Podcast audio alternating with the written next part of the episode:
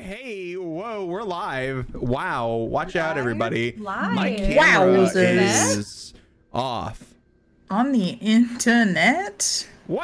Wow. Good lord. Look at us. Everything is wrong. Hello. It's fine. Don't say that. Fine. Don't say everything is wrong after my last 5 minutes, please, for the love of God. Hey, you're doing great. Hey, would it be stream day though if you didn't spill something? Because I swear to God. Yeah, but like I don't want to do it like that. It was even, you know what? The worst part. It was my nice mug. Oh. And it disappears with my green screen. Hey, it's gone. Very cool. Void. Just like the coffee. Yeah. Nice. God, hurtful, but true. Fake laugh, real pain. Okay. So, hi, I'm Drew, your humble Dungeon Eddie for the evening. And this is Nightmares of the Midnight Vale with this wonderful cast of beautiful people. Wow, look at them, all. Look at him. It's great. I'm slightly distracted currently fixing cams, but you know, you got some shills. You got some shills to fill the thrills. We got some shills and chills, baby. Okay. All right. If we're shilling, let's start with Jen, because Jen has a beautiful moment for us. Okay. It's gonna make us all feel so good. Listen. So I just got a new mic. I'm not advertising the microphone, though. What I am advertising, though, is the very sweet and delicious any type of soda. Please. Why is it so good? Oh, that was good. It's just so... it's the crisp, just fresh pour. The snap of you opening the can. Mm-hmm. Yeah, it's every day is a good day to crack one open with the boys, especially if you are into D&D. Please go over to startplaying.com/GM/JakeBoy for the real life feeling of cracking open a cold one with the boys on the weekend. Alternatively, just a really good time. A really great time if you're Jen, apparently. Damn. Yeah, I have Emily Axforded Jakey for the last 2 days, so I can't wait for Deirdre to McFucking die. Let me just derail this ad for one moment here to just you know what? If we're describing this as Emily Axfording, and I'm gonna Brindley Mulligan, I'm gonna explain just in swift terms. I was like, hey, make this religion check that will give you a lot of information, but it's a high DC. You're not gonna make it. This little shit-speckled Muppet Fart not only rolls a natural 20 with bonuses. It's like, hey, by the way, my level 2 character, that's a 30! Huh. Cool! Anyways, that's super fun. I'm like, can I roll guidance on this? I have normal reactions on this roll as well? Can I roll guidance? Oh, that's a 4. You know. But yeah, I don't think you have any open games at the moment, but you are taking. I think you said you might be doing another one, and you're also taking requests. Yes. So feel free to hire your boy. He's great at parties. Wow. Absolutely do it, because I had the most cathartic, healthy D&D cry I've ever had this weekend because of Jakey. You know, it was a beautiful moment, and the only upside to it was the fact that I made Jakey cry as well. Hey, it's your fault for playing Jakey in the Stone, okay? Yeah, you play Jacob in the Stone, I'm gonna fucking lose my shit, okay? Yeah, I will say as part since we're tossing in the little things about like this, because I haven't really I've said, hey, I DM, but I don't really elaborate. I use music, art, minis, like lots of little things, like minis as in like tokens whenever I can, to create as immersive as an experience as possible. So I mean, if you want to cry, you'll cry. Yeah, if you consider commissioning Jakey for a game, I will send you a soundbite of me pouring soda for 45 seconds. You can have that rent-free, for free. And if you book a whole game, I heard Jen will get a soundbite of dumping all of their dice again with that mic.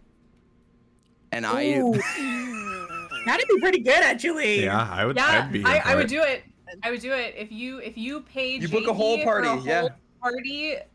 campaign, the works. I will dump out my dice in front of my microphone, and I will send that to you, and you can have that forever. I just love the mental imagery I'm getting of just like, wow, I did this thing, I can't wait to get this, and it's just it's like, oh, incredible. Yeah, right? Yeah, that's my ad. That's my ad today. I like it. I hope you guys enjoy the ASMR. This is the only ASMR I've gotten pretty consistently that people are like, even if I don't like it, I like it. Even if I don't like ASMR, I like it. It's just good. It scratches the brain. Real good. It does. Hey, Drew, I hear you've got a little message for the people. I do. Are you blind? Okay, fuck you. All right. Do you have a hard time seeing? Well, let me tell you something. Glasses. They work. That's it. That's all I got. I see less now. I can actually see quite a bit. I can see everything now. I was prescribed glasses. Oh yeah, you look good in them. Right now. Yeah, Drew looks too good in them. I'm really struggling to keep my focus today. I'll be real. I'll be completely transparent. Drew's looking very attractive. If you're having trouble with your focus, you know you can get better glasses for that. Yeah, really making me question my bifocals. That's very good. Really good. Oh, very good. Goodness. Oh. Goodness. No, it's funny because I'm pan. Let's. Jakey, did you have something you wanted to? I do actually. I do have an ad. Hi, sorry, didn't see you there. Jakey Box Arts here with another unboxing video. Right here in my hands, I have something sent by an amazing lad, the Dicey Encounters. This is a live. You've been probably seeing what during the other ads, and if you're listening to the audio, you may have heard me in the background going, "God, fucking open, just cheat." And that's just me trying to get all this tape and stuff. Right now, I'm just gonna kind of things well. You do with Dicey Encounters. You have patent protected dice. I just broke the box, and oh my gosh, there's little goodies in here. Let's open this together, shall we? We're gonna see. Whoa. Oh, yeah, sorry. Here's the box. I can't with you people. Is this an ASMR D&D channel? Is that what's going to happen from now on? I'm saving that for after. Oh, man, I don't know what to show first. There's so much. You know what? We're going to go over the Kickstarter stuff. If you backed the amazing Kickstarter with Wild Earth Dice that Drew was a part of, let me tell you, right now I'm holding in my hands dice that are so gorgeous. Well, let me tell you, wait, I need to turn off my green screen. The green screen's coming down. Leia, look at that. I live in slime. Real? There's a live studio audience right behind all this slime. They're actually all prisoners. Don't phone their families. But let's see if I can get the influencer hand. I might go for my mic. Wow. Yeah, so you're seeing this, but like, look at this bad boy. It looks gorgeous, right, man? But if you just like, let me see if I can get it to do. You might not be able to see it as well if I'm shaking it, but. Oh yeah, you can see it. Oh yeah, that moves like that perfect like. Liquid core dice, can't go wrong with them. Liquid core, yeah. Honestly, I can't wait to drink whatever's in here. I heard it's fully. It's vegetable glycerin and water and glitter. So you know, technically it's edible, but I don't suggest it. Honestly, I'm most of all of those things. I don't really have any water in my body though, so that stuff sounds gross. Really? That's a McFuckin. I feel like you should hydrate. Oh, this is cute. I didn't know this is. Look, see, with Dicey Encounters, you get little extra goodies here. Let me tell you. Also, here's some bubble wrap. This is the sweet ASMR of if you don't go on startplaying.com/jakeyboy or buy some dice from diceencounters.com, this is the sound of your corpse being wrapped up in bubble wrap. Also, wait, let me get it. Let me get a little baby pops. Anyway, this is the content we come for, you know? Yeah. Oh, I'm gonna. There we go. Get him out of here. Anyway, so I got this little I didn't I didn't know I was gonna. I didn't turn it around until now. So I hand felted that just for you. You really? So I'm cute. Hey, I like while I was picking up, I felt it too. And look. You remember Kirby and the Squeak Squad where Kirby had to chase down some cake? Well, let me tell you, everyone's chasing down Kirby for his cake. The final thing is something I am so excited. I've been a good little boy on Christmas. I went to Santa. I was like, hey Santa, I'm gonna beat your ass up if you don't give me these. So I'm gonna go. You know what? I'll do a handful of the first one because if I show one by one, I'm gonna try and use these today. I might use a little bit of D&D Beyond because I'm terrible at math, but I'm gonna try and get perch this bad boy so you can see. But there is an organization in a game I really like called the Yiga Clan, and through Dicey Encounters has made Yiga Clan dice. It has some beautiful Hylian text, but let's here, I'll just show you that D20 though. When I roll a natural 20, let me just say glory to Master Koga. Alright, is it that, right, is it? No, yeah, that's the right way. Yeah, that's the right way. Or is it up and out? Underway. Yeah. There you go. Hey, Jakey, can I get the line again? Glory to Master Koga. Yes. But that's not all that came with this though, because another I got a chonk die with this. This is like not even as a bit. This may be the coolest thing I own. This is the true glory to Master Koga. This chonk die is a stack of 3D printed like little bananas with a Yiga Clan mask. This is all hand painted, hand done, handmade. Like this is quality dice, Dicey Encounters dice. I cannot recommend them more. Not even because I just think he's a cutie, but like.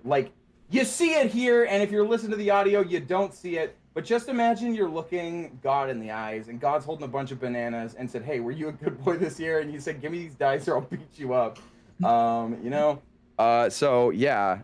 Glory to Master Koga. Glory to Drooby Dooby Dooby Dooby Doo at Dicey Encounters Dice. And Wild Earth Dice also, nailed these liquid core dice. Once again, I said I'm going to drink it all up. Get them. Boom. Also, 45 dice in that, or bananas in that chunk there. 45 bananas. Hand painted. It's a lot of bananas. If you give me one banana, well, anyway. And just as a heads up for anybody listening or watching, my shop is actually closed until March. If people didn't know, I am moving. But after this wasn't a shill. This wasn't a shill. It was a brag. This was a brag. I was being like, yeah, check out our stuff. Hey, loser, you don't get these. These are mine for me. And Nintendo, if you're listening, I don't make and sell those. I just give them out for free. So, hey. Mm-hmm. Yeah. It was a present. Yahoo! I'm coming for your kneecaps. Man-made work. Ah! And that wasn't legal advice.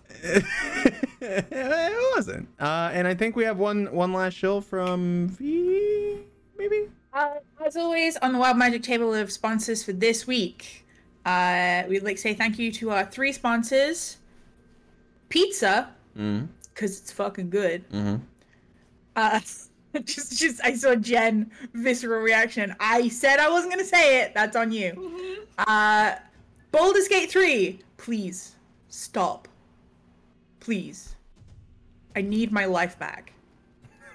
I'm moving soon. I haven't done any packing. I need my life back. Please. We all know it's not happening. And 3, water, because it's good for you. You trained in begging for more. Why would you do this? I may or may not have gotten a lovely cameo from some of my castmates for my birthday at the just after the last stream, which Neil Newman said some very just out of pocket. Mm-hmm. And suckle your blood and leave you trained and begging for more.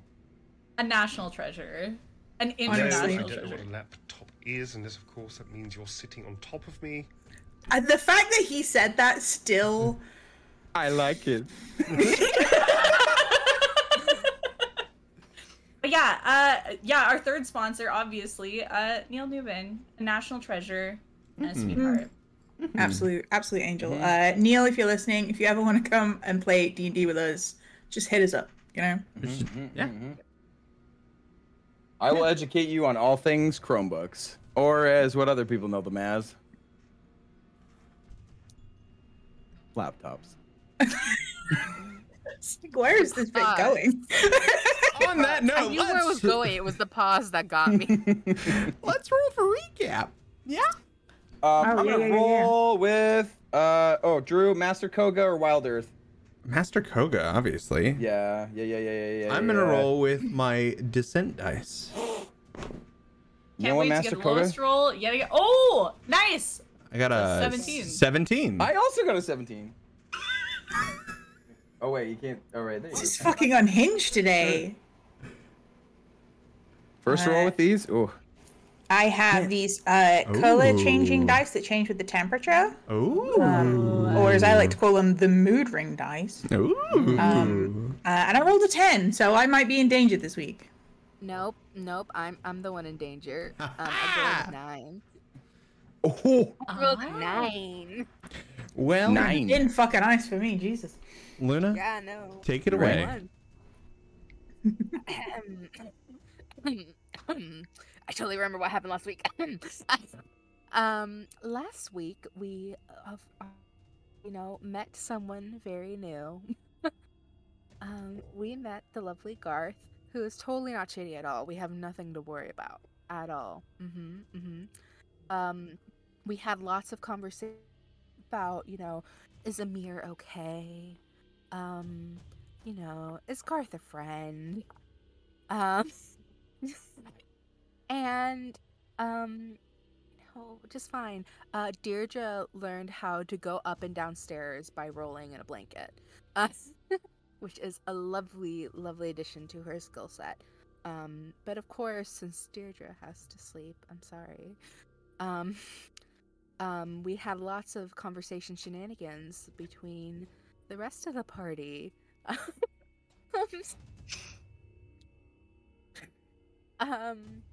Hope maybe had a snap moment, which was amazing little realization from our friend Hope. Let's see, the two newcomers got officially added to the guild hall, so we can now see what the fuck is happening. That's great. An eye-opening experience. We talked about the group's goals. I think that sums it up. Maybe. There was something that happened at the very end of the episode, and I'll give you an inspiration. Actually, an extra inspiration. One inspiration already for you. There's something that happened at the very end of the episode. It's been 2 weeks. I'm going to give it to V. Yeah, give it to V. So, Hope saw someone with a particular mask. Yes. Attached to them, and immediately followed them in the slight panic moment of, hey, that's my friend. It wasn't their friend. Oh shit! But there's a whole bunch of people who are part of a cult who wear those masks, which indicates that said friend may be a little closer than originally expected. Amazing. That's an inspiration for you as well. And you know what? Everybody, Jakey and Jen, you two can have an inspiration too. We're just getting pity inspo. Yeah. Just everyone gets inspired. Are you trying to butter us up so we go to a certain place today? No. I'm gonna give myself an inspo as well because I can. Wait, is that the rules? Do we just get to say like inspiration for me, and that just happens? Yeah. Yeah, that's the new. Oh, okay, cool. Yeah, that's the new house rule. If you ask, I can give it to you. Yeah. I'm not gonna follow that up with what my unhinged brain wants to say. Let's play some D&D. No. Oh no, brain! You will not say that today, or I will kick your bum. So, the group has found themselves in the Ocular Nomad Guild Hall, right outside of the capital city of Eldritheon, to the southeast of the continent. I feel like I should clarify this. The guild hall itself happens to sit a few miles away on the outskirts of the capital, and the group has found themselves outside the front of the guild hall. They were speaking to someone with a similar looking mask to what they've seen before as this person walks away.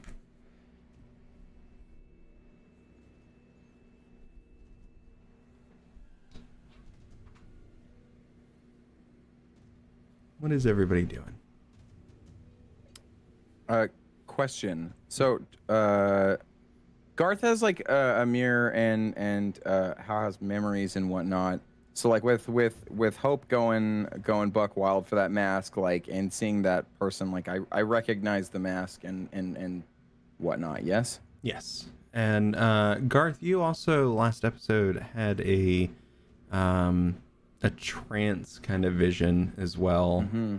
where you saw a rift with a bunch of astral bodies floating around it, and yourself saw a mask, although the mask you saw in front of you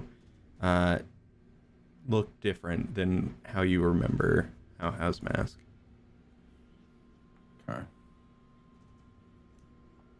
Oh, so the mask in my dream was different, and like in the sense like something had shifted. Okay, mm-hmm. I am fine with that information, and Garth will definitely keep that to themselves. Whoa, it's cool. It's cool. It's fine. Fine. Things are fine. Mm-hmm. This person, as they start going, like they're just like a boot scooting and boogieing. Are they like? It's not in a rush. Like, no, it's not a run or a rush or anything. It's almost a leisurely pace back towards the capital city. Okay. Okay. Drew? Mm-hmm. This might be This might end badly, but I think I gotta do it because this thought has consumed my every waking minute in the past 2 weeks. Mm-hmm. Can I attempt to lift the mask off this guy's belt without him noticing? Yeah, absolutely. Roll a sleight of hand. Pray for me, friends. I'm also praying for you. I'm not bad. That is a 14.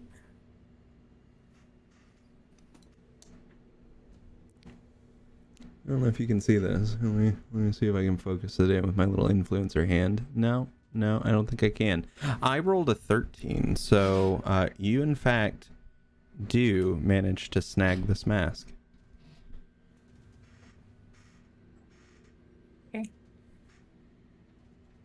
Garth approves, immediately appears on the corner of the screen. I'm going to kind of turn it over and look at the inside of the mask.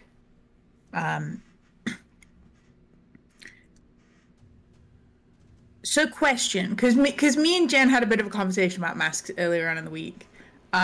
So this mask, like mm-hmm. when you put it on, like mm-hmm. does it have like a little nose bridge guard type thing? So it doesn't squish people's noses? To be honest, I'm actually going to send this question over to the person who created these masks, Jakey. Can you describe what these masks are like? Of this, please. Yeah. Please let us know how we're going to cosplay this. Yeah. Cosplayers must know. So each mask, when you hold them, they are a complete like bare face, almost like a shield. It has essentially it follows like the hairline curve, and the inside of it looks that of the same. There is no like indents for a nose or anything peculiar. There's not even eye holes. When brought to the face, I believe there was a moment where how removed their mask, so it would have been sort of visible, but essentially it presses to the face, and from the side it twists around the scalp and then follows, and there is a buckle that like basically appears over the ear, holding it into place. I guess Garth would know this, so this would be like the secret thing. But if Hope is going to slap it on their face, it would feel it. Essentially, once you put the mask on, it is weightless on your face, and you don't see any obscurity. There's nothing. There's literally nothing there. Anyone else looking at you clearly sees a mask with a buckle, but it doesn't weight on your cheeks. It doesn't press against your face. It is just gone once it's there. Okay. I don't think Hope is going to put it on now. Okay. But that is good information to have for later. Wonderful.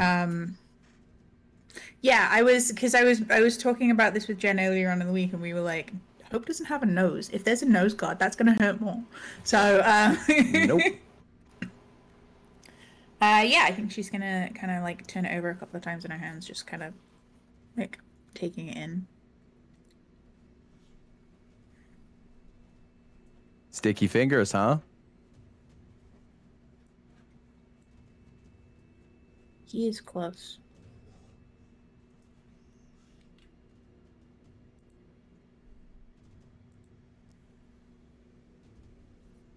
I think Garth goes from being that a little bit like a little shit disturber thing. Garth gets very quiet. But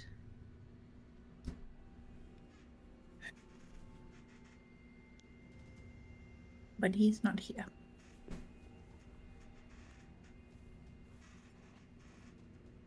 What do we do now? You wish he was?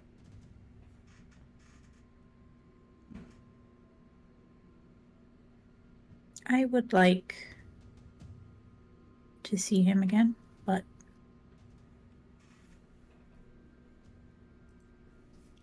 I am okay waiting.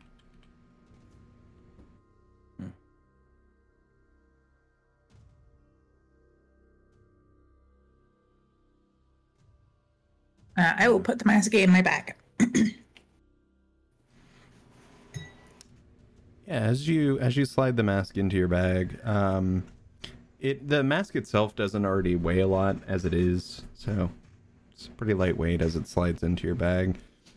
As you all are standing there for a moment, you hear the door behind you clatter open, and you hear a little tiny as Gibby runs out. Says, "Oh hey, hi, forgot to mention before you go, I don't know where you're going. Are you coming back in?" Eventually. Oh, well then never mind. And then Gibby skitters off back into the guild. We don't know how long it's going to be. If it's a timely matter, you might want to tell us. Gibby! Gibby!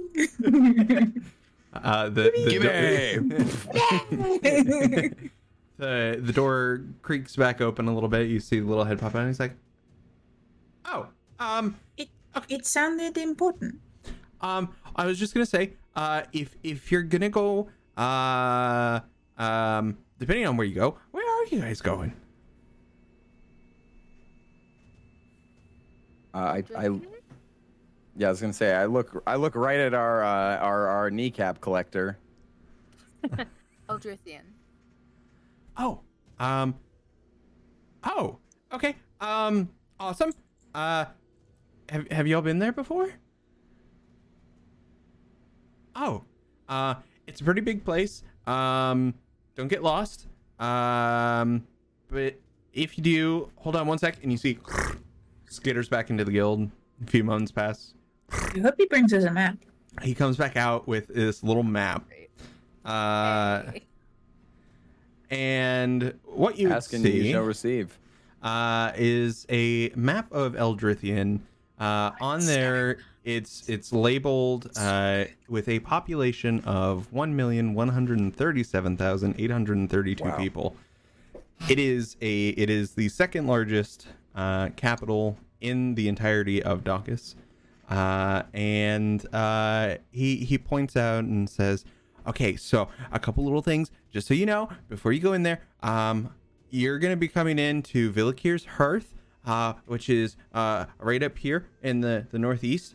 So if you just keep following this road down, that's where you'll end up. And then, yeah, from there, just as a heads up, you're going to have to register any weapons or pets or anything if you want to go into the upper city.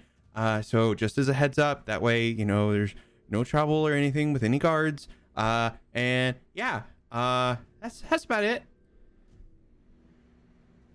Where would you register those things? So the inner gatehouse is where you would go and register that. So and you'll know they'll ask you when you're there. Okay. Yeah. Well, I hope to see you soon, and yeah.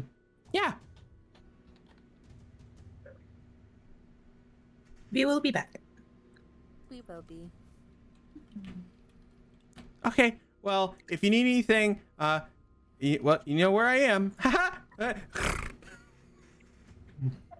Hey, Drew. Yeah. Is that laugh a new thing? Hey, Drew. Can I give you inspiration for that amazing map that you put together? You know what? Mm-hmm. The inspiration I took earlier, I'll do that as that inspiration. How about that? Sound good? Good. No, you got a second one. All right. Second one. Whoa! Look at me go. Wow. Thanks. But hey, thank you. So you all have been given the map of this city that you'll be venturing into. Meliae, you have some names of some people. Large populace to search from. Very large. Okay. Yeah. So I have a question for you, Deirdre, which I do feel like I should already have asked. Uh-huh. I didn't. How are we dealing with material components? So material components for larger spells, anything that actually costs gold, you'll have to actually do it. So say you need a diamond worth 100 gold pieces, you actually need a diamond worth 100 gold pieces. Okay. Whereas with smaller spells, like I need the hair of a hag and a tooth, you might already have that on your person. Okay. Thank you. I just want just to like one does a hair of a hag in a tooth, you know. Yeah. Just always first things that popped into my mind. Nothing terrible. Okay. Come here, Grandma. Yeah. I didn't know that. Okay. Lots of searching. Granny's here. Hey. Yeah. So. I guess this is another question. We are at a guild hall where adventurers, exist. Mm-hmm. Is there something just kind of like a component shop real quick around? The closest thing would be inside the capital to get any components or anything like that. The guild hall doesn't necessarily have like a small storefront or anything, at least not at this one. Okay. But also in your travels to the capital, you might be able to do some foraging or anything, because there's you do have to go through some of the forest. Third question. Mm-hmm. Because this will all be for nothing. Nothing that predicts the future is able to be casted because fate has. Yep. Fate died just like your connection. Oh, no. Wow. God damn. Is that the hold music? I wish. Yeah. Wait. One sec. Sorry. Your call is very important to us. Right now, our hold people are on hold.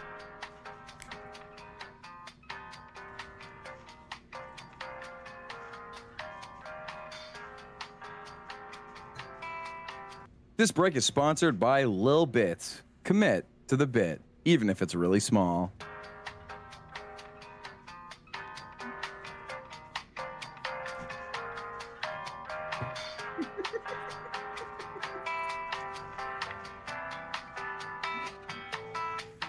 Are you tired of getting lost constantly in a Dungeons & Dragons world full of wonder and whimsy? Well, look no further, because we've got an amazing map made by our DM, Drew.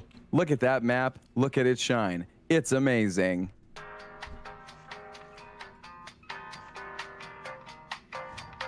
Shout out to the legend, the myth, the man himself, Miles _ Dobson in the chat. Hello. My nemesis, Miles Dobson. Oh, no! Hi, I'm Jake. Have you ever wanted to kiss someone real bad? Miles Dobson in the chat. Yeah. Have you ever disconnected from a call and then reconnected? Sorry about that. My internet decided to put on the Wrangler jeans. Oh, I thought. I got so scared. I thought it happened again. Hi, how you doing? What was the question you were asking? Hi. Well, what was it about? Does augury work in this world? So. And if it does, to what extent? Because I know it won't work to the fullest extent, considering. You know, that's very good. That's a very good question you have brought to my attention. So let me just do a little checking on this. This is sponsored by the spell augury. The DM definitely knows what it is and isn't looking it up. So the reason I'm asking is that you receive an omen. For wheel and woe. Specific action. So in theory, probability is in place, but also there is no such thing as fate. So I just want to know, does the spell even function or not? So I'm going to put it to you like this. The spell augury does work in this world, but a little bit differently than you might imagine. The way it would work here is that it lets you know if this is a good idea you're about to do or a bad idea you're about to do. So it's basically just a nice little advisor. Yeah. Great. Perfect to know. Thank you, Drew. I'm totally not about to spend 25 gold pieces on materials to know if ideas are good or not. Are you good, Jakey? I just thought of a thing I wanted to say as a comment, and then I was like, "No, you know what? This bit I maybe should keep to myself." Did you get pizza just now? Like a little bit. I'm gonna apologize in advance. I was gonna say when asking about the whole augury thing of like, well, there's no divination stuff, so you could just ask for. If you want to get a good omen or a bad omen, so it's like real prayer. I just want to start my three-part apology by saying, "Suck my." No, I'm just kidding. That's why some jokes come to your brain hole and you don't say them, but then you say them anyway, 'cause comedy. Chef's kiss. The road in front of you all. Nice save. yeah, thanks. The road in front of you all is it's a well-traveled dirt road. You're currently at the base of one of the Rocks and Mountains, and travel to the capital maybe take a few hours, but then you would be there. The road in front of you starts off kind of rocky and then eventually goes off into the Erebolis Wilds Forest. These forests are beautiful and lush and green. Deirdre, looking at these forests, you'd swear if they just had a bit of color to the leaves, you would feel like you were in the Feywild. Can Deirdre not see the color green? I've suddenly got green screen mode on. All my clothes. Hells are colorblind. What are you talking about? It's true. It's true. Yeah, the reason that elves, everything is too colorful, so elves always have to cover everything with black and white attire, clearly these trees. Or else it's just too overwhelming, It's just too much. This is why they also don't have. I'm going to stop myself there too. So anyway, today's a day, hey. Today is the elves don't know Jesus. Is that what you're going to say? It's spicy.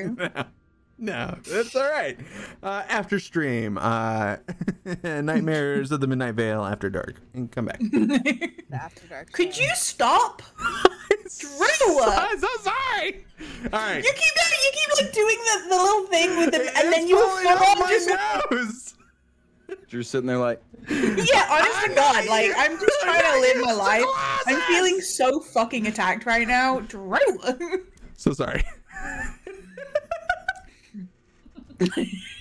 And this is why our episode is sponsored by glasses. I swear, we're professionals. I swear.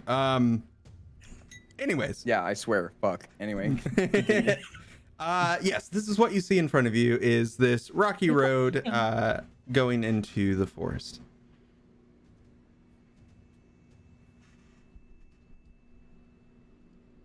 I mean, it's a beautiful day. That's the way.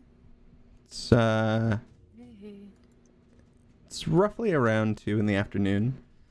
Sun is out. Guns are out. You know, we're having a good time. A few clouds in the sky. I question as our pro tags are walking. Drew, did you mention to chat the thing that happened between sessions? Because there was a light little change thing that would affect things. Nope, I haven't. If we were on lower ground, we might go up. We leveled up. Hey, no? The group leveled up. Are you kidding me? That wasn't even a bit face. I saw those eyes. I looked in those. I fed you that. I had spoon. Nero, here comes the airplane, and you were just like, that's not food.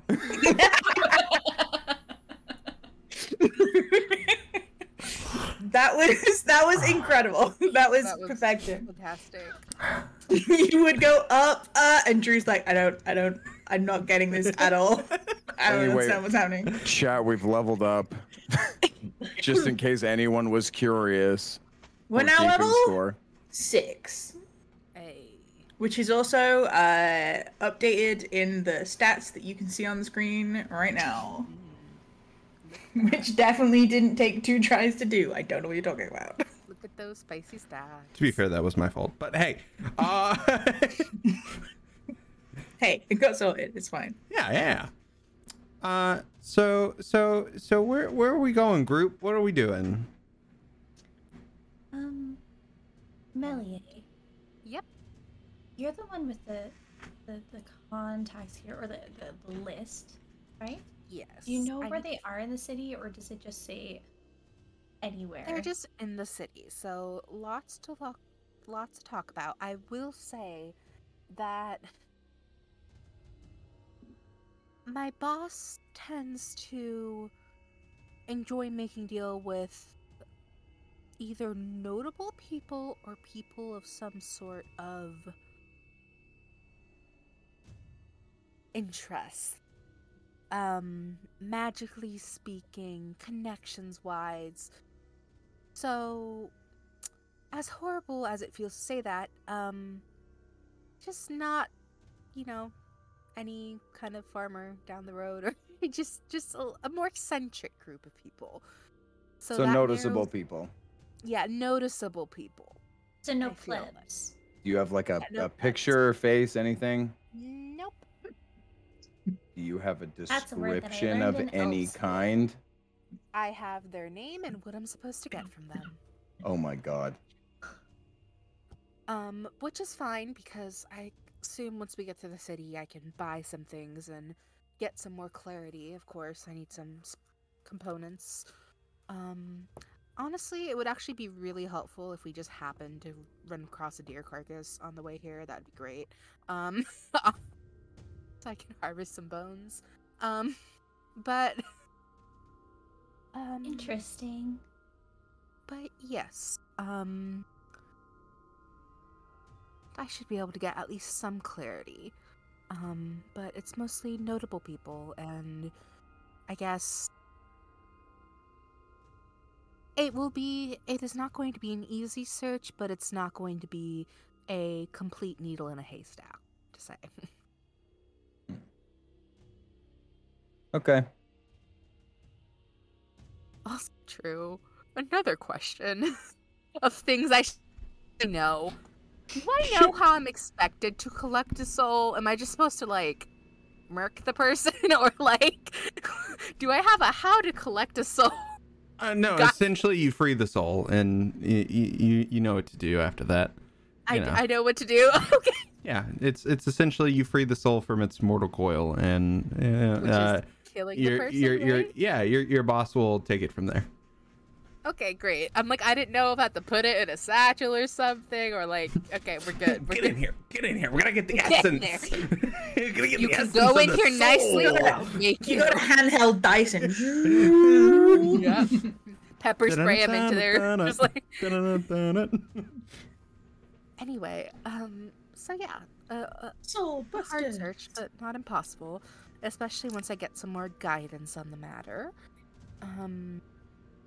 So probably the upper city is a good bet. Yes, I think also it's useful because people in the upper city talk, gossip, they know each other pretty well. There's avenues for information to be transferred, so not that there isn't in the slums or anything, but it's a different style. So I think it's always good to see to get a whiff about places of power is always wise. Mm. So. But yeah, I think Upper City will just be whether or not it's fruitful, we can say it was a slight touristic introduction to the city then. Hmm.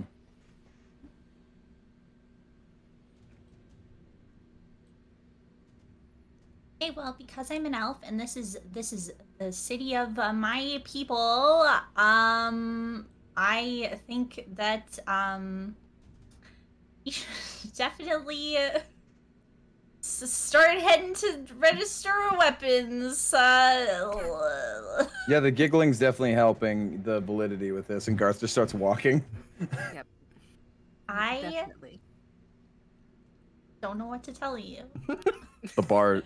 Garth says, like ahead of everybody, the bard, ladies and gentlemen. I'm so mad I don't speak Elvish. I could just try and just to mess with Deirdre to start speaking in Elvish, which I can't, but that would be great. Speaking in that is my native tongue. If you could speak in Elvish, I would be happy to converse with you. This is about to get offensive. As Garth keeps walking forward.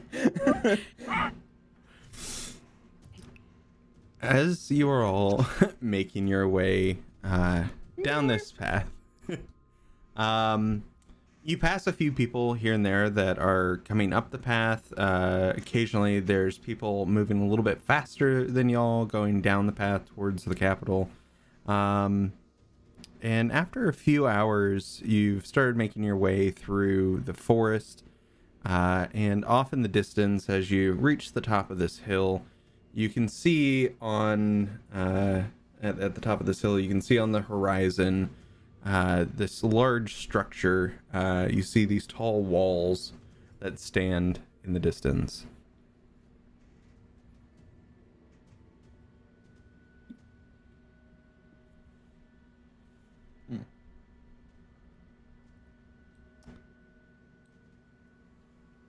As you continue further down the path, you can see there's no one stopped at a front gatehouse. These walls themselves are close to 70 feet tall. They're massive. They're made of this white stone that has little flecks of green serpentine that go through it, like almost like little green veins in the wall. And as you approach up to the front gatehouse, there are these two large, like emerald green domes that sit on top. And as you look further down to the left and to the right of the wall, you can see smaller green domes that appear to be little outposts or little bastions set up along the walls. But from this side, you can't actually see anything in the city except for further to the southwest, you can see some very tall buildings that stick up in the sky. They also have these immaculate green and golden dome tops. Very much think like Moscow kind of domes. Sweet. As you approach up to the gatehouse, you notice there are 4 guards who stand at the post. They wear this almost cobalt blue armor with silver that goes throughout it. On their chests, they have emblems of an emerald star. And Deirdre, you know from memory of this, the name Eldritheon is Elvish for Emerald Star. And as you all approach, one of the guards walks over to your group, says, "Hello, welcome to Eldritheon. This is Gatehouse 5. I hope you have a pleasant stay here, and welcome to the capital," as he ushers you inside. Upon making your way through the gatehouse, you enter into Villakir's Hearth.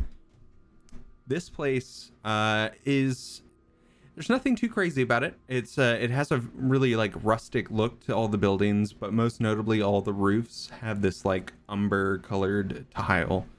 The air is what catches you all off guard the most. It smells sweet in the air. There's hints of like baking bread or pastries that just wafts all around. Can I quickly do either investigation or something just to see if is this legit nice street stuff? Because you said rustic vibes and then we're smelling nice things. Like, is there anything like magical right now going on to Walt Disney World? Yeah, exactly. Are they? Do they walk smell through? Going on? Yeah, right. Yep. If you'd like, you could roll an Arcana if you want to see if it's magical, or you can do an investigation. I would that, except I don't think I can smell. So. I was gonna say no nose. I'll smack myself with guidance. I was gonna say. Between us, we have a lot of guidance going on. Yeah, I was gonna say everybody does like a conga line. In this section, it's fairly busy. There are people of all races walking around. This main road, from where you're standing, you can actually see the main gatehouse into the upper city from here. You're surrounded by 6 buildings, 3 on each side, and there are smaller roads that go off this main road into other buildings. The main ones you see around you currently are there's a couple inns, you see a small restaurant, and a little smithy. Chicky, what was that roll? It was a 14. A 14, and was that for Arcana or was it for investigation? That was Arcana. So you are a spellcaster, and with that you pick up it's something very similar that I believe you've used before. You get an idea that this is some sort of prestidigitation. Cool.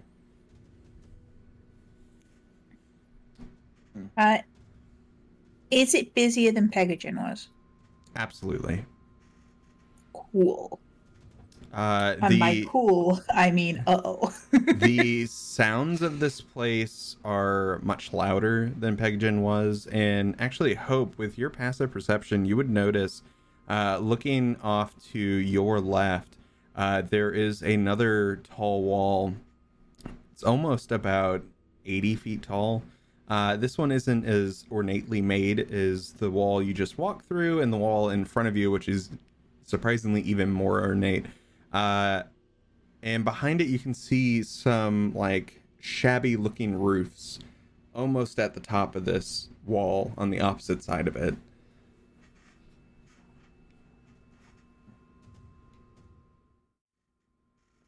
I think that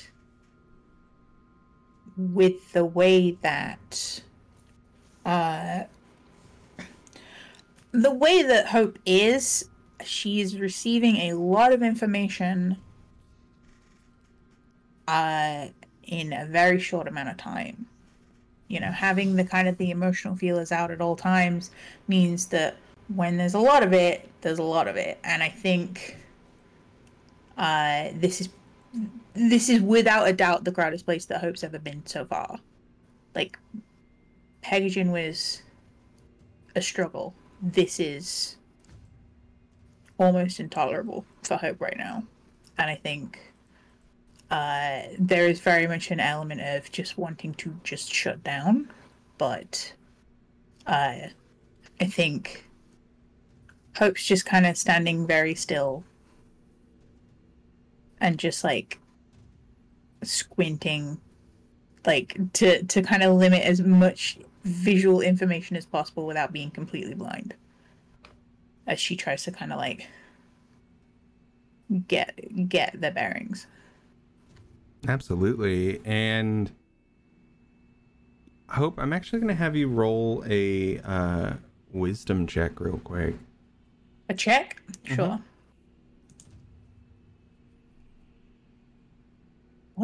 What is that? Oh, okay. 13. Sorry, on the screen, the die looked cocked, and I was like, what is that? Ow. What's happening here? What's going on? You said a 13? 13. With that, Hope, as you're standing here, this is by far the busiest place. You have been on the surface. There are some places in the Underdark you've been, like your own colony, that may have felt this clustered, but you are all of one mind. And as you're taking this all in, something's happening to you that has never happened before. And slowly you start hearing different voices in your head as you're slightly picking up the thoughts of everyone around you. It's a little overwhelming.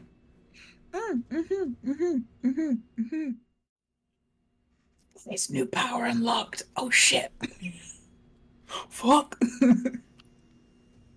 I don't even think that fact is registering for Hope right now. I think it's just like almost like survival mode, like really tempted to cast fucking Swarm again. just exists as a bunch of jellyfish or something. Just please don't perceive me. But no, we didn't prepare that for today, so that's fine. Yeah. I think Hope is probably 30 seconds away from showing off completely. It's like things as they are at the moment. Do you think that would be like visible to the rest of us? Yeah, probably. I mean, Hope is by nature, a very fluid creature in movement. The fact that they are not moving, just completely stuck still. Like every inch of them has just stopped moving. Okay. In that case, Deirdre will sidle up to Hope, and just kind of like he's gonna cast look over there, which is a lovely little cantrip, and she's going to like apparate kind of like a little cat. That's just gonna start like meowing a little song, just like a really cute little ditty, and like is just going to like hold that in front of them and just like let them have something to focus on. I've just got a mental image. Else. I've got a mental image of a little cat with the top out and cane going, "Hello, my baby. Hello, my darling." I'm just imagining Terry doing that.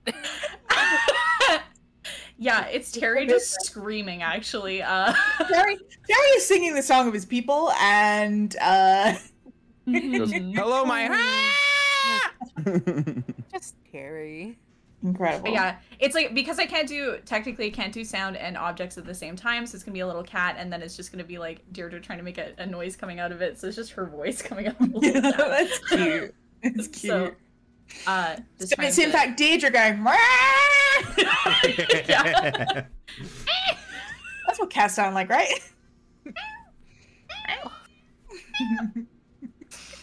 Where is Hope carrying the mimic?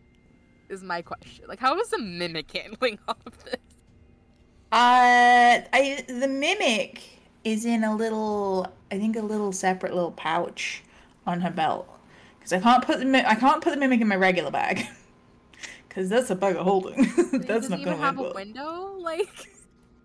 He can stick his little mimic head out. Okay. It's not a closed bag. Are you telling me we're gonna get one of those bags where it has like a little window in the back and they can little space window bags? Yes. And you just see this huge pile of teeth. Yeah. Just like, excuse me. What we need. Oh, that's terrifying. Yeah, I don't know how the mimic's handling it, because nobody is home right now. We're drawing the curtains and switching off the lights, baby. Wonderful. Should we get Hope somewhere less obnoxious? Get the mimic. Yes, in a second. Garth's gonna step in front of Hope, and like cracks their neck, and he goes, "All right, here's actual lesson 1. Look at me, eyes now, okay? Looking good. I want you to focus right now on everything that's going on in your head. I don't know if it's feelings, whatever. Right now, you look like a deer in the headlights. Channel that." Lean into how awful that feels. Take your hand, and Garth traces the symbol that you do for when he does encode thoughts. And then he says, push. And I want you to think about all of that going into a strand, and you are going to let that strand hold it. When that strand comes out of you, if it does now, and if not now, we'll practice later. You are letting go of that feeling, okay? It needs to be intense for your first couple, okay? 1, 2, 3. And Garth uses Encode Thoughts and pulls a strand. Hope. I will attempt to use Encode Thoughts. Hope, as you pull your finger away from your temple, the rest of you see a slight shimmer of magic that fizzles out.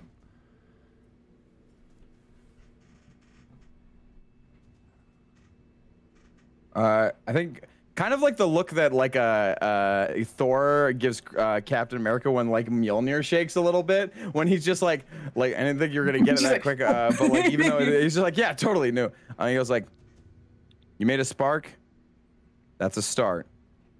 We're gonna keep working on that. Let's find some more quiet. Actually. Yeah, Quiet can find us for now, as Garth is going to takes his hands up and he like strums what looks to be like a thing. He's not a bard, but it looks like he plays an air guitar, and everything around them goes absolutely quiet as he's going to cast silence and target on himself. As you do this, the sounds of this district immediately.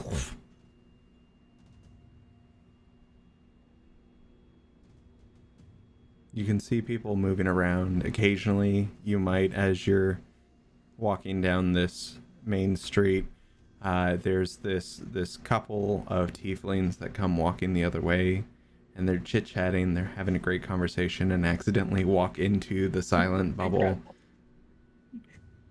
You stop and look at each other for a second, then keep moving, and then look back, give a shrug, and continue their conversation as they pass out. They pass out? No, I'm just... they were simply too... Are they tieflings based on fainting goats? But no sound, it's just...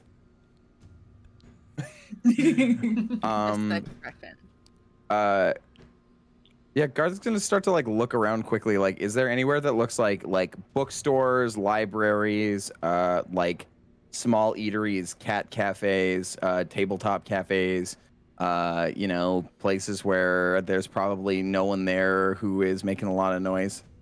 You want to play Bunions and Flagons? Yeah. Goblins and Ghouls, actually, I'll have you know. Yeah. Oh, okay. Oh, yeah. No, I played the off-brand one. It wasn't quite as good. Yeah. Yeah. You it's actually where they split up and stuff because bosses on the material plane. Looking around, you see there is a tavern directly to your left, labeled the Twin Dog Bar, and then in a little subtitle underneath it says "They got the dog in them." I literally that subtitle played in Garth's head right when he saw dog. So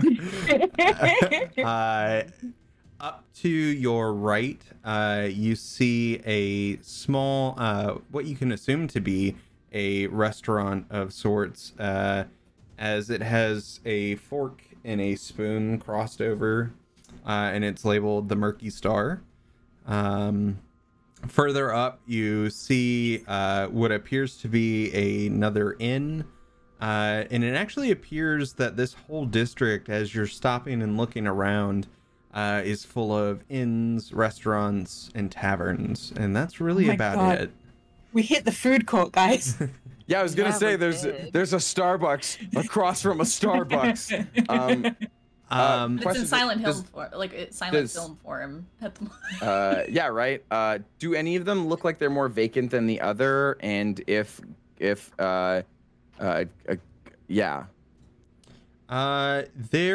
there is up ahead to your right as you're walking. There is another smaller restaurant. The Calm Piano. As it's been labeled. And on the outside, you see a little seated area in a little white fenced-in little brick. And then there appears to be inside seating as well. As you look in through the window, it only looks like about 2 tables are full at the moment. Two things. One, I love that you say like it appears to have been labeled. Like you didn't fucking label it. Yeah. Yeah, actually the texture rendered in, and here's a little meta moose for all of you. A great thing that any DM should have at all times is a wonderful website called Fantasy Name Generators, and let me tell you, that's what they gave me. Very good, very good. And secondly, so the silence. The little silence bubble that we're in obviously makes everything super, super, super quiet, and I love that. An off-brand noodlebot tree stump. Don't you fucking dare! Don't you fucking dare! You are not bringing our old workplace into this. But I imagine that there's still like a lot going on up here. Yeah, it doesn't. It silence audible sounds, so it doesn't silence like telepathic things. Still, that's one huge stimuli ticked off. Like, yeah. Because I imagine it's pretty rowdy. You know. Right now. Yeah, with the quiet. Yeah, Garth is just gonna start walking forward and like hoping people fall because they can't speak. But specifically though. While Garth walks forward, he's got his hands in his pockets and like glances over his shoulder, giving like kind of a stink eye to everybody. Like he's like let's just go. But Hope feels their left arm move forward, and they look at the ground and see Garth's shadow is pulling their shadow's hand.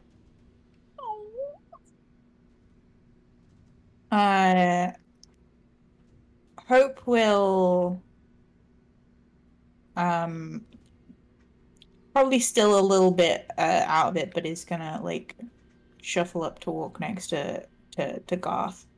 Is still kind of practicing the hand. Obviously, like, you know, knowing that it's not doing anything right now, but is still practicing the hand motions for encode thoughts. Yeah, I have a question. Mm-hmm. Are there any flyers posted up on walls? Are there any kind of interesting graffitis that are happening as we walk through this city? I want to know if there is just news happening, any campaign posters, any, like, I'm talking just any type of going. Yeah, it's crazy. A campaign poster, for some reason, one of them says Curse of Strahd on there. You don't know what that is. Yeah. In fact, there is, if you give me two seconds. So on one of the flyers, you see it's rather nice. It almost reminds the Deirdre, Garth, and Hope of the... the Indigo Orchid Festival posters that you had saw, but this one's labeled the Docell Brothers, and on it you see there's like trapeze artists and there's other kind of like gimmicky things for a local show at the Astral Theater over in the Upper District. You also would see another one for the large stadium that they have there, and they say that they are my apologies, the plus side of spending 40 something hours creating a capital is you have too much information. Here we go. Did you stop with the little glasses and juice and everything? I'm sorry. Honestly, it makes me want to kiss him more. It's weird. Honestly, I'm just really struggling. Me, all right. Let's see.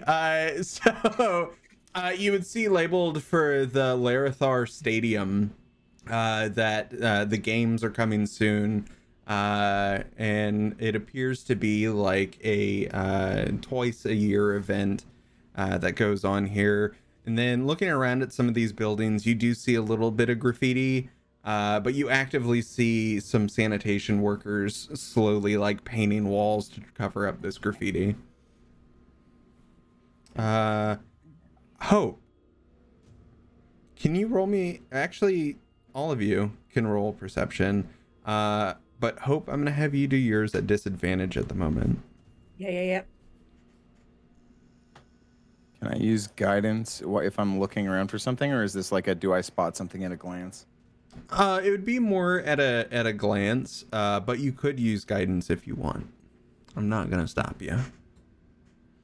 I'm glad you're not stopping me, but I don't know if guidance. I don't even know if I don't think I need guidance. Yeah, I think we're fine on him.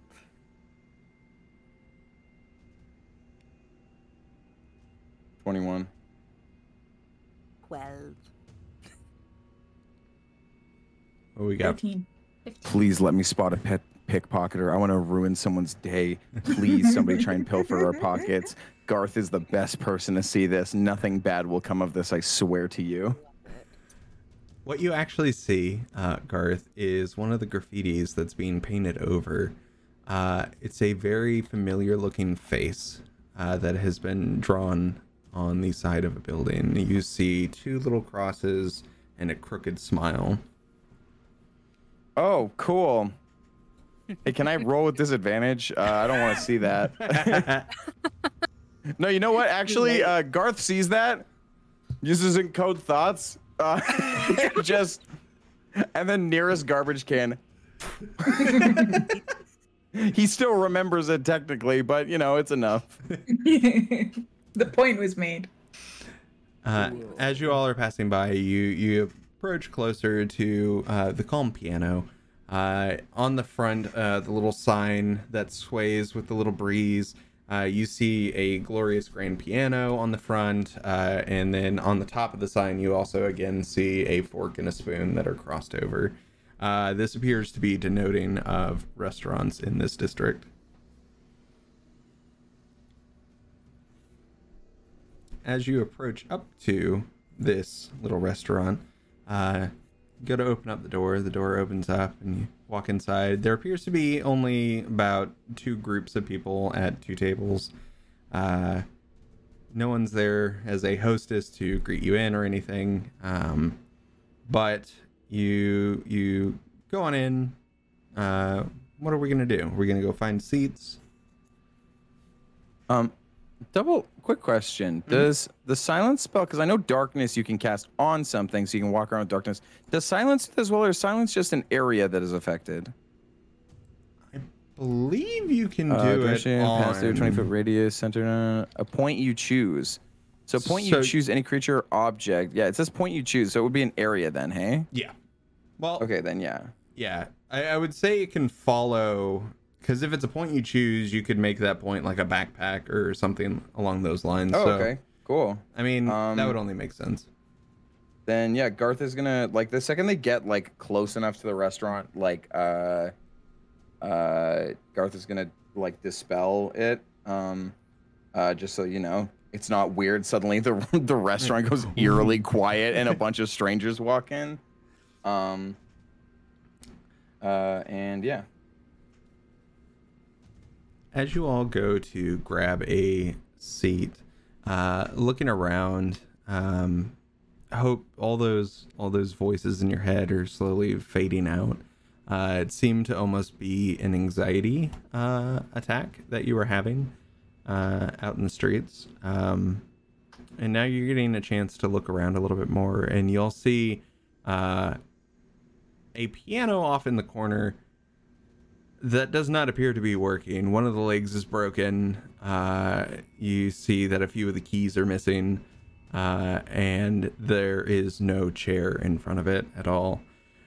When out walks a gnome with a little white apron and black clothes. Says, "Oh, hey there, hoy there. How we doing today? Welcome to the Calm Piano Inn. It's very nice to meet you. Is there anything I can get you started on drinks?" Is it called the Calm Piano because the piano doesn't work? Ah, very clever.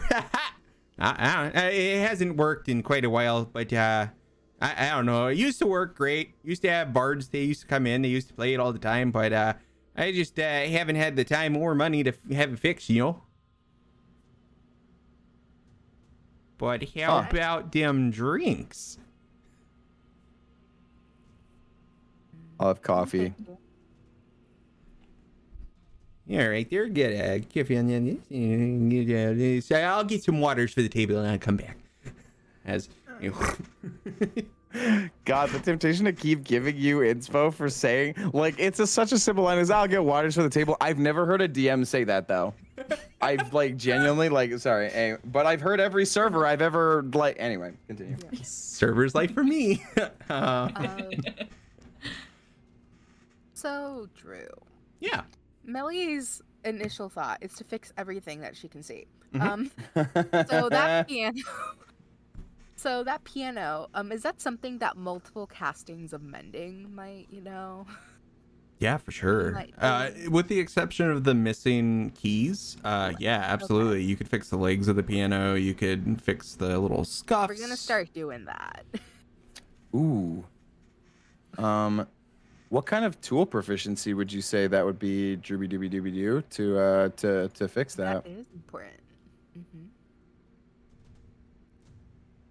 Like tinkerer's tools?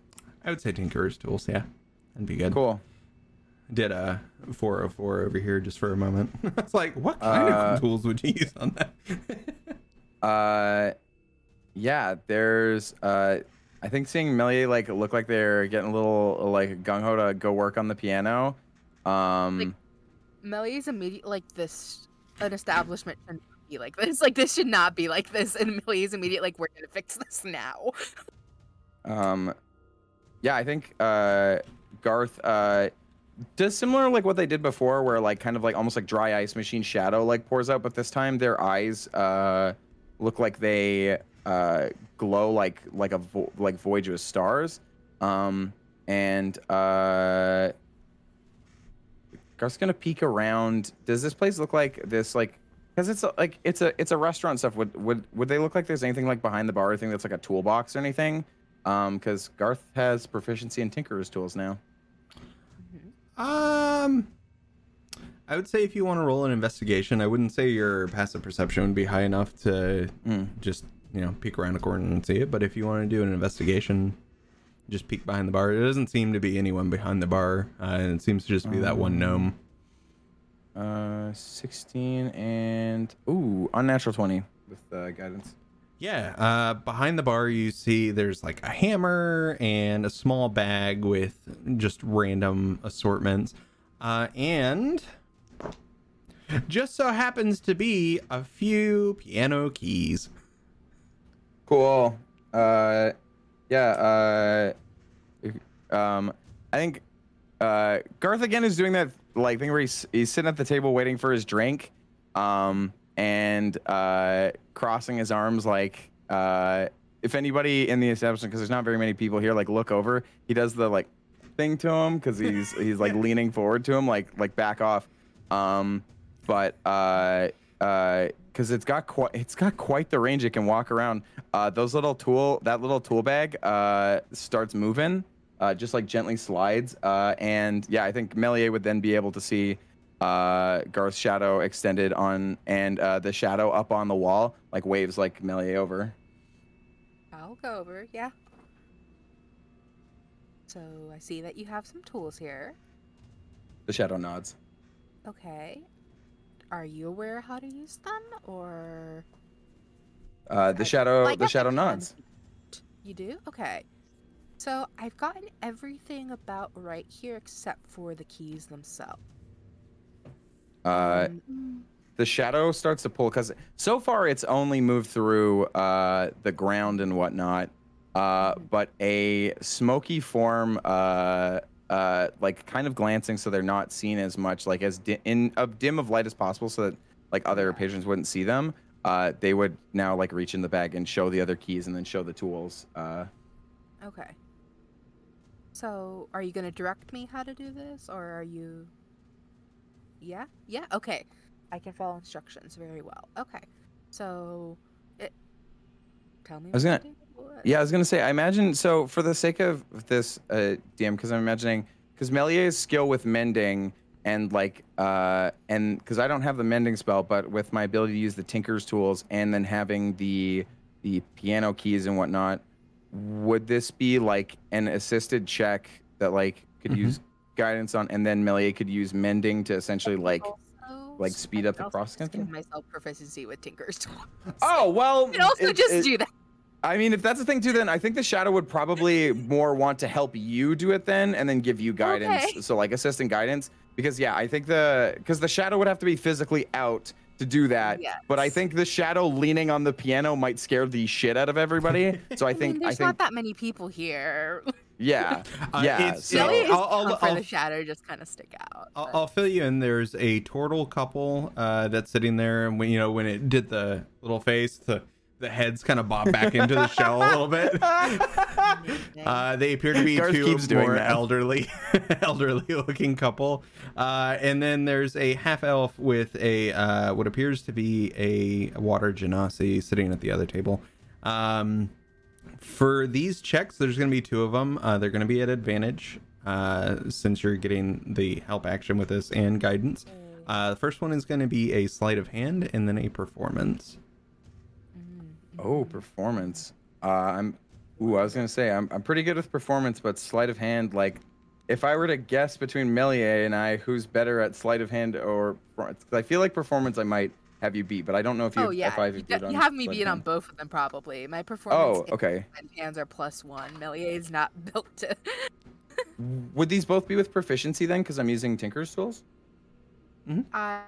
Yeah. The other option is I could just give myself proficiency with both things. Oh, right. So technically, I could give myself proficiency with sleight of hand, and then I could proficiency with performance. I just love the idea. Oh, that's very cool. God. I just love the idea of Meliae just having this short combo with a shadow that just nods every now and again. You know what?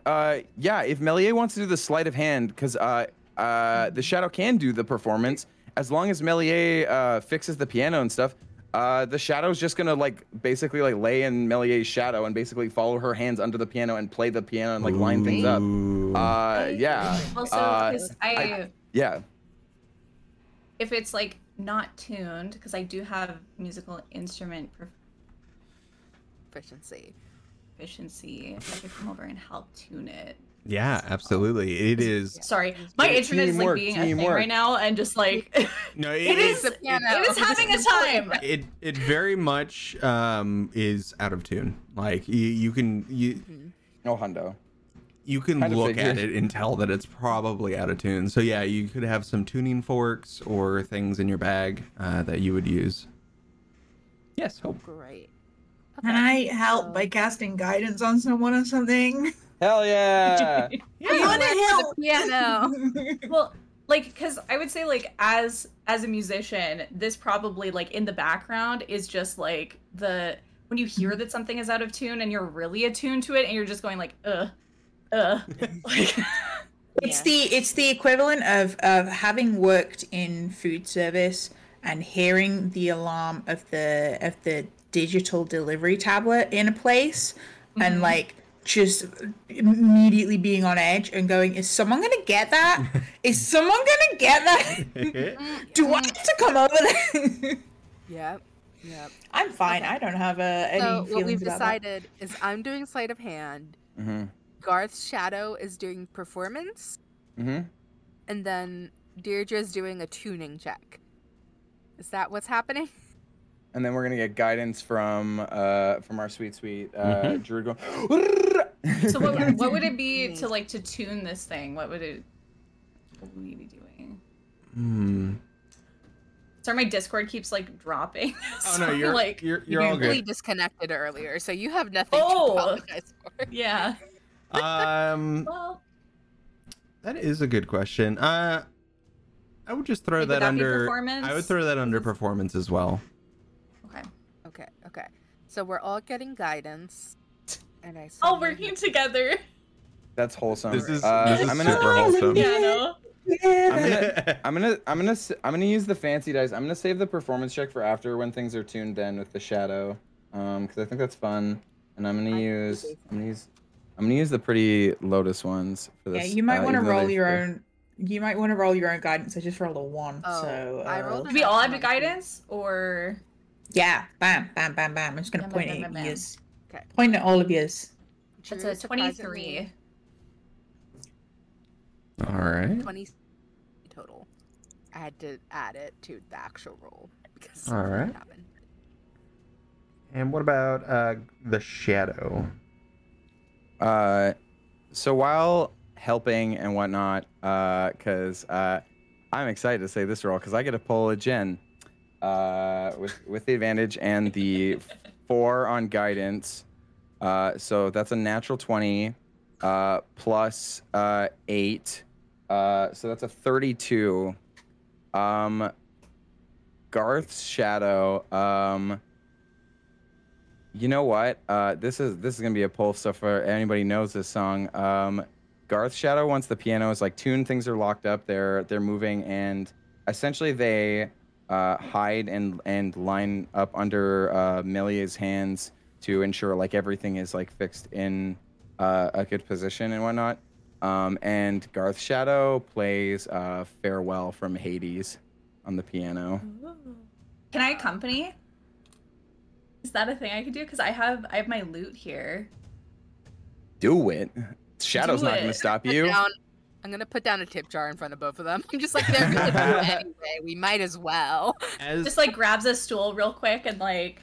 Right. Or Good Riddance. Sorry, I didn't say Farewell. Good Riddance was the name of the song. I goofed it. Right before the two of you start playing this tune, Hope, you notice out of the corner of your eye, you watch as this gnome walks back out of the kitchen with a nice coffee and a tray of waters, looks at the table y'all were just at, looks a little dejected for a second, and then glances over and it's like, notices you all over at the piano. Oh, I'm still sat at the table and I'm pretty sure Garth is as well. Oh yeah, Garth is still there and he's just he's like trying to get people to run away. Amazing. So let me bring that back for a second. Walks back out and says, "Oh, okay, here we got 4 waters and 1, 2, 3. And a nice cup of coffee. I made this roast myself today. It is beautiful." And then looks around for a second and says, Oh! As the tune starts playing with the two of you. And do some lute and some vocals. We've got a full... Meliae is fully there just so Garth's shadow can do the work because she is not... performance at all. Hope. So Millie's just there trying to pretend that it's her doing it. Hope, with your insane passive perception, you notice a single tear roll down the side of this gnome's face. That was my grandfather's piano, and I just never had the money to fix it up, and you all are just so nice. And like runs. We see back a single tear, and then he immediately breaks down crying. Huh. Runs back into the kitchen for a moment. Garth and Hope, you would hear just a sobbing gnome off in the kitchen. Sobbing gnome. The song that you two, Deirdre and Shadow, are playing is beautiful. The four other people in this establishment, like, they set down their forks and they start listening to it. The male turtle that sits at the table, the elderly one, he slowly gets up from his seat and then moves over and then drops 3 silver into the tip jar. Yeah. And then goes back to his table. Says no words, just. I am glad. I thought you were about to make me cry there. I thought the little turtle was gonna go start dancing with his like partner, yeah, and just like old couple thing. And I was like, don't. You already, the gnome thing already got me. If this old turtle couple starts dancing, I'm gonna throw up and cry. No, Drew decided to make the noise that tortoises make when they're, you know, when they meet a croc. That's the ASMR for our podcast listeners. Yes. How many customers does this music bring in? That's a good question. I'm just saying.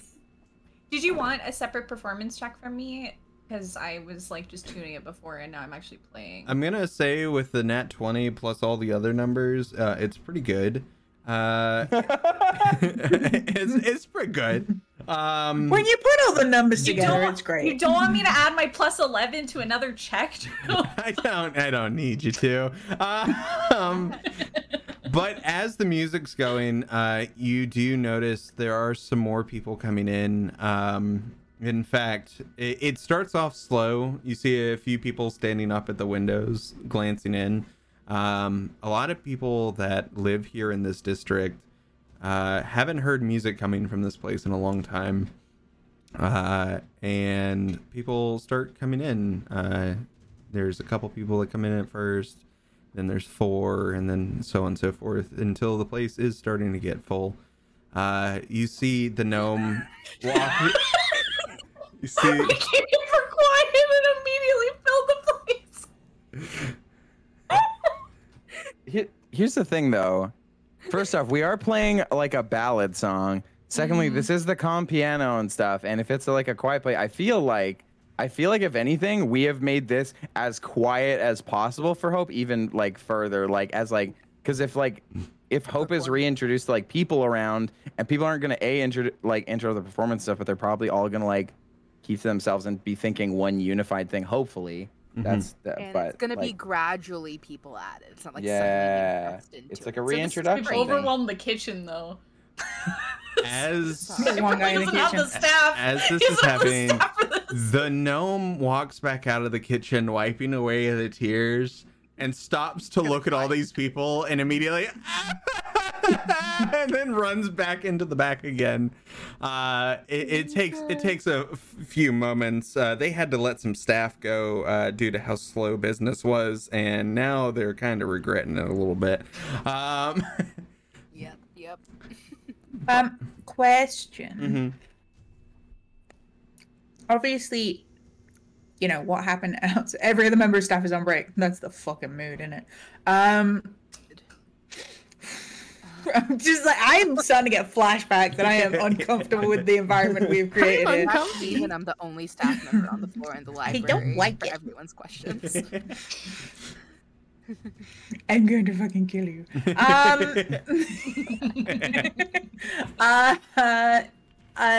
So obviously outside starting to hear people's individual thoughts was part of that kind of moment. With people starting to come in and kind of the like you'll say, because it's not all at once, it's kind of a sort of a slow reintroduction. Mm-hmm. Can I start to try and grasp for that again and see if I can pick up on individual things? Roll me a percentile. Oh no. Percentile. Oh heck. I rolled the first one for you, and now it's your turn.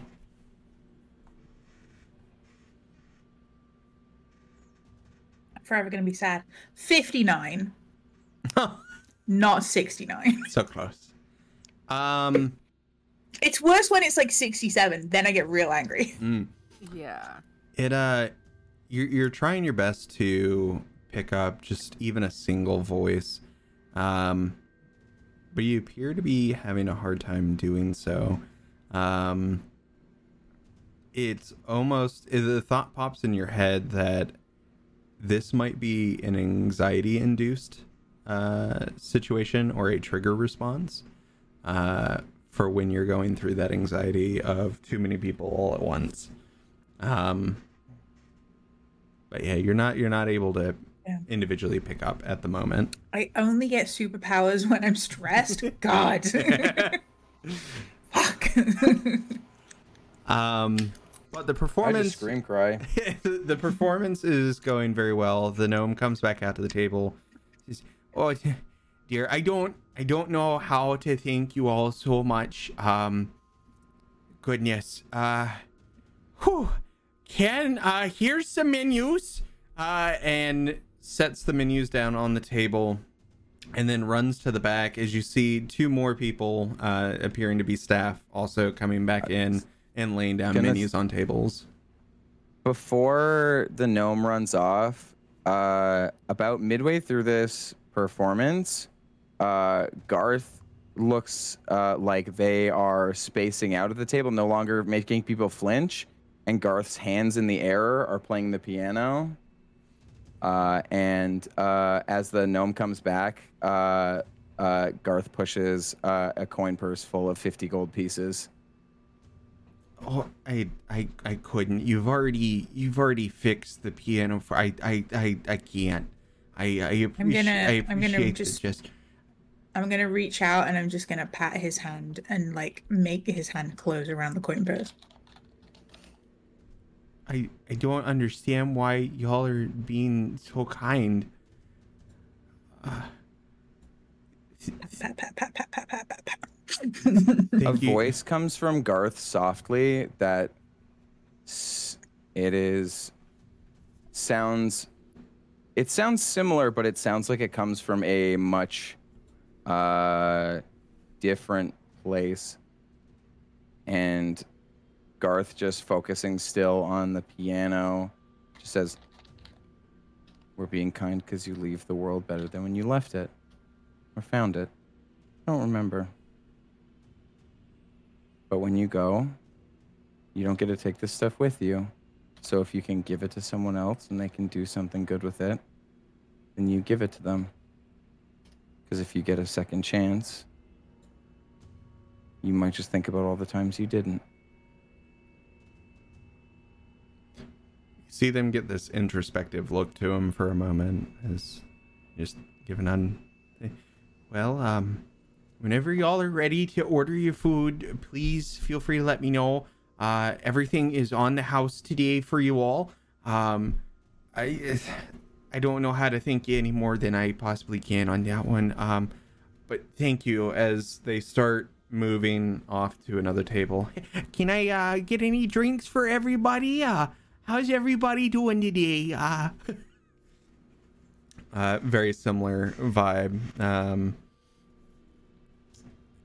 The place is much more lively. The name, the Calm Piano, doesn't seem to fit anymore on this place. On the menu itself, as you take a look at it, you'd see there are a lot of river fish options, and there are a lot of veggies And there are some also meat entries in there as well. All of them are labeled local, fresh. And the menu looks, there's like braised bass and pork loin with a beautiful mashed potato. Just tons of different tasty looking meals.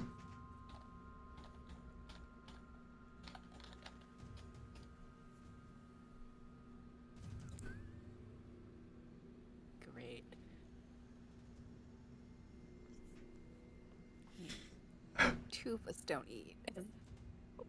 Yep. So... Yep. And I'm busy performing, so I'm not eating. Hey, we are a very cheap date. That's what I'm saying. Just Garth's shoveling salami into an open furnace in my torso. While I narrate. Yes. I think Hope is gonna look down the menu and kind of is going to make a guess at what Garth might like. What you ordering?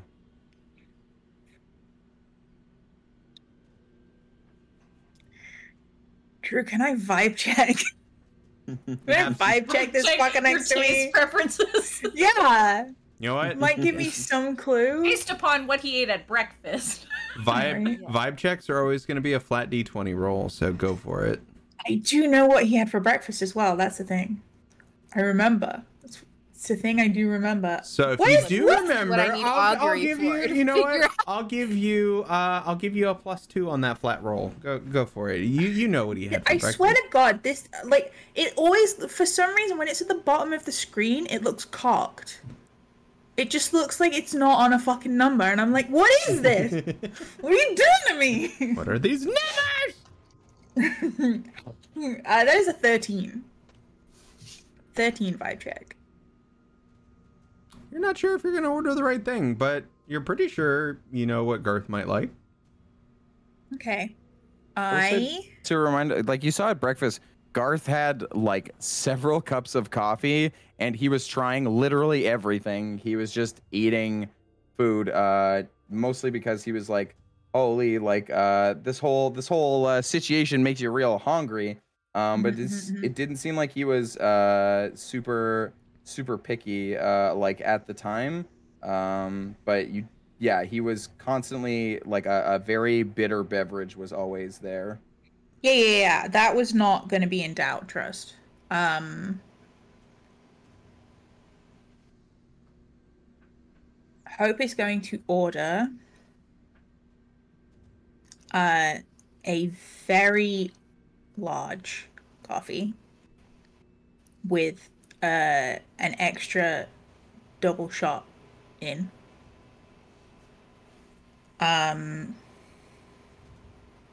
And is going to order the pork loin with the mash and is also going to order a plowman's lunch style thing for Deirdre, because she's not eating right now because she's performing, but when she's done, it's something she can snack on. Yeah, absolutely. As some time goes by, the gnome comes back with a large cup of coffee on there, sets it down. I got this here for you. A little tip in secret, if you ever go to make your own coffee, is it sounds a little bit odd, but hear me out. If you take some eggshell and crush it up into the coffee itself, and then when you strain it through, it actually helps clarify the coffee, and it makes it even taste just a little bit better. That's my own little secret. And this is also for you, and sets down this. It's a beautifully made pork loin. There's two nice chops that lay there on a bed of mashed potatoes, and around it are some very fresh asparagus spears with a small demi-glaze on top. It's very surprising, the quality of the food, especially when you walked in. You wouldn't have expected that out of this place. And then the small sampler platter is also set down on the table as well. If there's anything else I can get you at all, just let me know. We also have desserts, but we'll talk about that after you're done eating. Okay, I'll be back. Here, let me top you up on that water there. Okay, all right. Yeah, for the entirety of this the ordering and the receiving of the food, Hope is currently nonverbal. Like, Hope is very much still in sort of recovery, so. Absolutely. But V is like, damn, I kind of want that pork loin. Sounds fucking amazing. It does. Damn. It do look good. Whoever the chef is in the back, they're doing a great job. You know, you start seeing more food come out. There's a beautiful braised rib that comes out on an order. You see some other great looking food items that keep coming out of the kitchen. One thing you would notice, I'm going to say Hope on this one, again, with your insane passive perception, and since Deirdre is off on the side. Meliae, you'd probably also notice this since you worked in a tavern as well. All of this food looks very fresh. And when I say very fresh, I mean almost farm to table fresh. And there's this quality about the items being placed that is pretty impressive, especially for a place that looked as rundown as this one did. That's where all the budget went. Instead of the piano, it went to ingredients. I can respect that.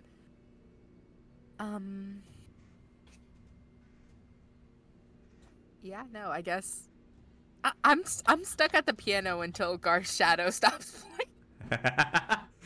That's very true. Meliae is just there, just. It's like the Red Shoes, except. Yeah. I'm stuck here playing forever. Okay. Please. I'm stuck here playing till Garth's shadow just decides to stop.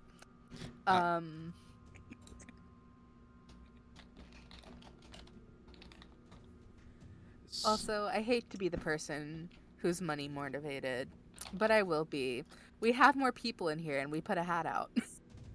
Absolutely. How is that going? This is me as a player, by the way. Melody doesn't care. Well, it's actually, but me as a player is like money. It's actually going quite well. You've found yourself. People are coming up every now and again and adding more coins to this. A lot more silver than there would be gold.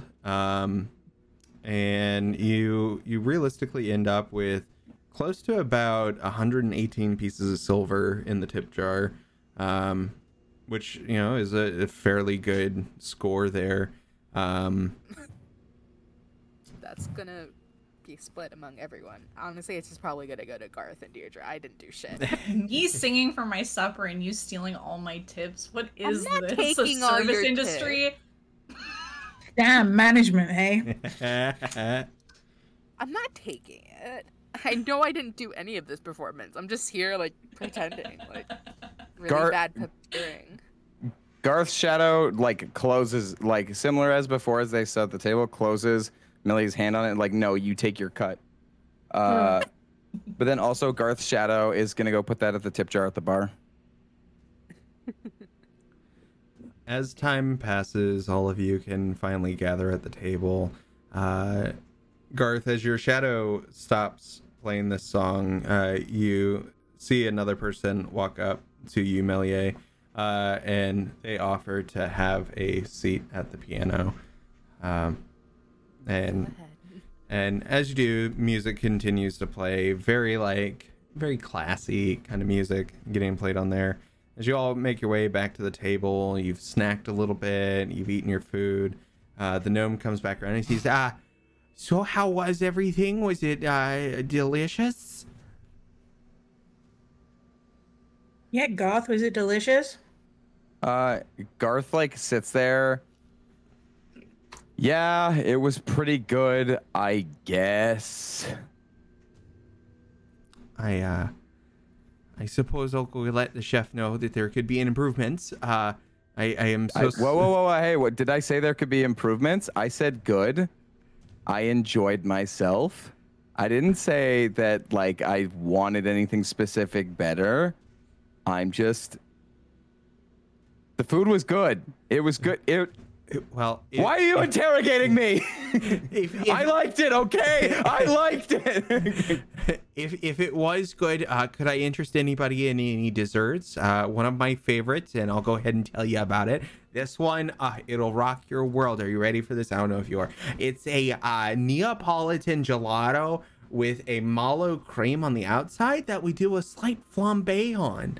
Let me tell you, it crisps it up with the little almond slices on the outside. I'm just saying, it is quite divine. And that is our special. That's always the special. I guess it's not that special. Under the breath. I'm gonna very, very gently tap Garth's arm and then tap my head. You've seen Hope do this before. Mm-hmm. Yeah, Garth looks and he's just nods. What's flambe? That's not a word I know.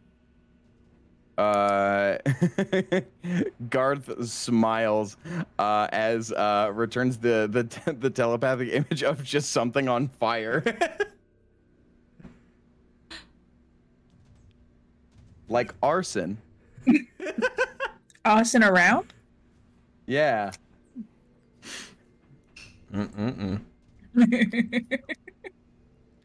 I think having that clarification, Hope looks a little concerned at the idea of a dessert on fire.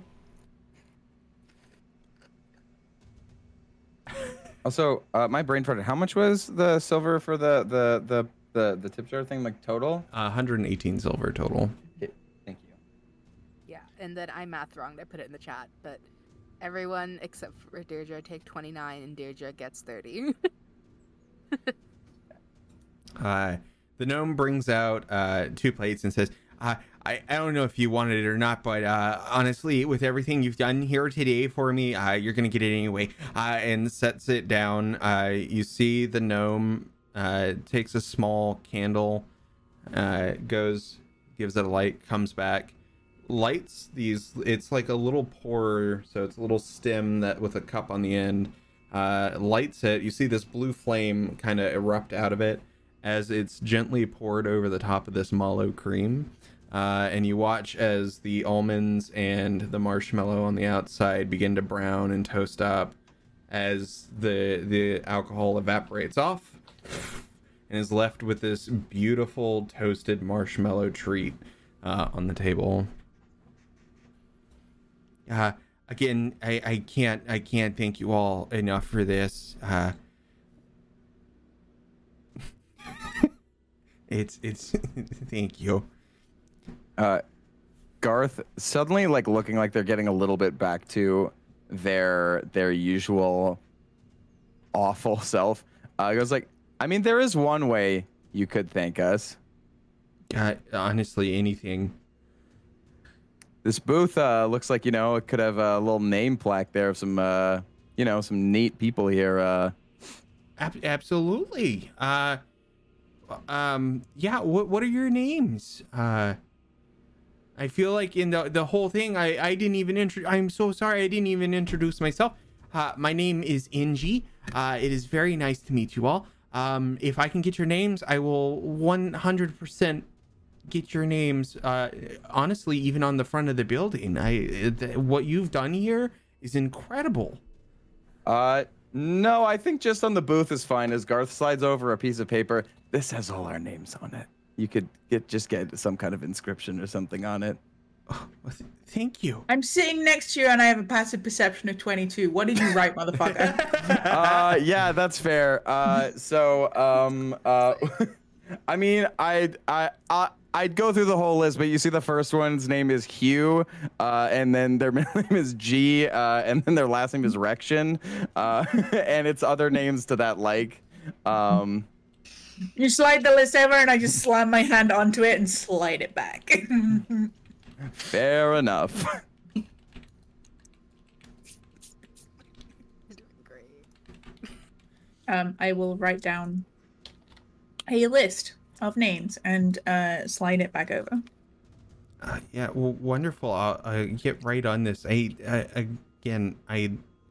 appreciate you all so much. You didn't have to do any of this, and you did, and you are all amazing, and I will never forget this. As starts crying again and goes back to the kitchen. Man is me. Yeah, I was gonna say, honestly, the dessert itself, for any of those that try it, is delicious. The gelato inside slightly melts with the heat of the fire from the flambe. The marshmallow itself has like this thin skin on it, and the almonds are toasted perfectly. It is a delicious treat.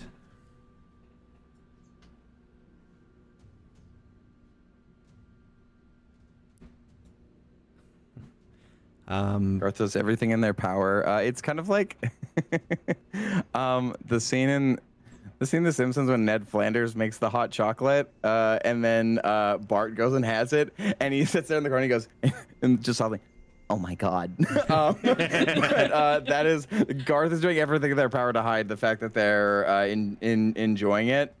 So if anybody like makes that, Garth does again the same like fuck you looking at. Lots of that.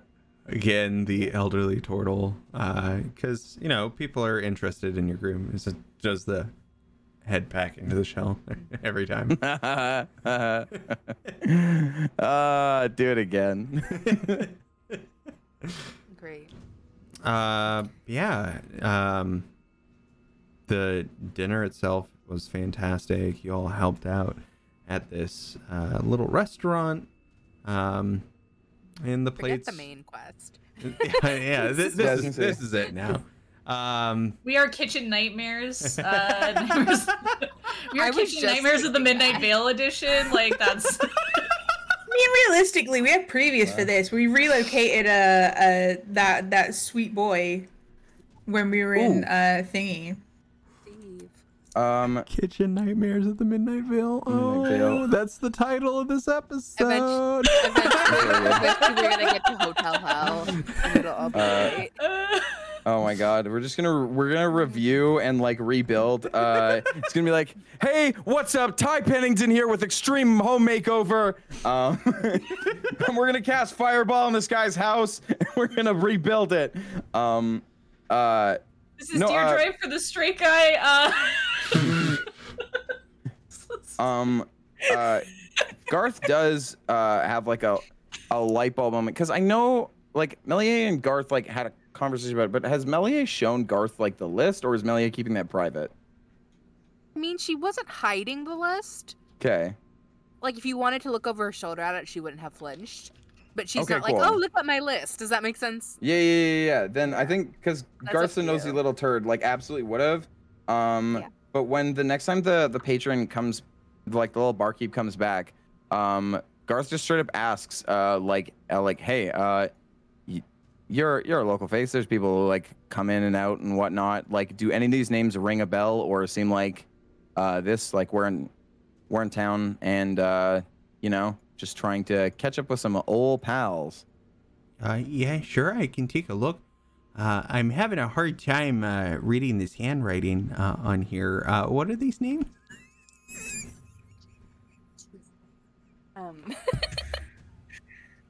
What I wrote down at the time. Just in case Buddy decides to insight check Garth, by the way, that's a 21. Just in case. That's a 2 on my side. Yidris Sage Shaden is the first one. And then we also have Megilla Saman Ruth.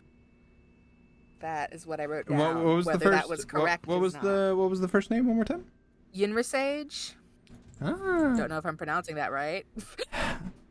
Shaden is what I wrote down. I never got spelling corrections from you, by the way. This is purely what my brain thought was right at the time. No, it's perfect. I'll be real honest here. They sound like fancy names. Might be in the upper districts. But I personally don't know either of these names. Okay.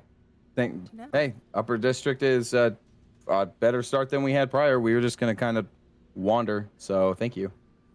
Yeah, absolutely. And I hope you all have a wonderful night. And again, thank you so much. Oh, do you have rooms to stay in case we're in town for a while? Unfortunately, no, I don't have rooms here. You'd have to go to one of the inns nearby. Mm. Recommendations? If I had to recommend any, stay away from the Two Dog Inn. That one's not that great. We only have one. Wait, dog. Why aren't they great? Because yeah, I'm just curious. They, from what I understand, I've never personally stayed there before, but I've heard from some of the people who have been here. They overcharge on their food and stay. But please excuse my assumption. Although you did hand over a large hefty bag of monies, if I could make a recommendation for the upper city of where you might want to stay, the oh, goodness gracious, I can't say you're words. Doing great. The Celestial Crescendo Inn. That one there, that's pretty good. I like music around here. Well, that one itself is actually in the Starwell district, and it's the largest in the whole upper district. But the Starwell district is it's where the theater is as well. Long story short, they're a little pricey, but absolutely worth it if you want the finest of beds and finest of foods, and they offer complimentary breakfast and dinners. Just saying. Sick. Cool. If you just keep going to Gatehouse E, which is this one right over here, as it points out the window, it'll be right past the stadium. You can't miss it. It's a big blue and purple building.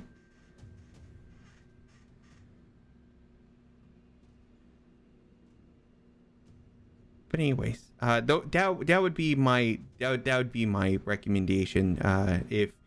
If you're looking for somewhere that's really worth it, there. Have y'all been to the city before? Nope. Oh goodness. Well, I could tell. Yeah. I could tell you a little bit about it.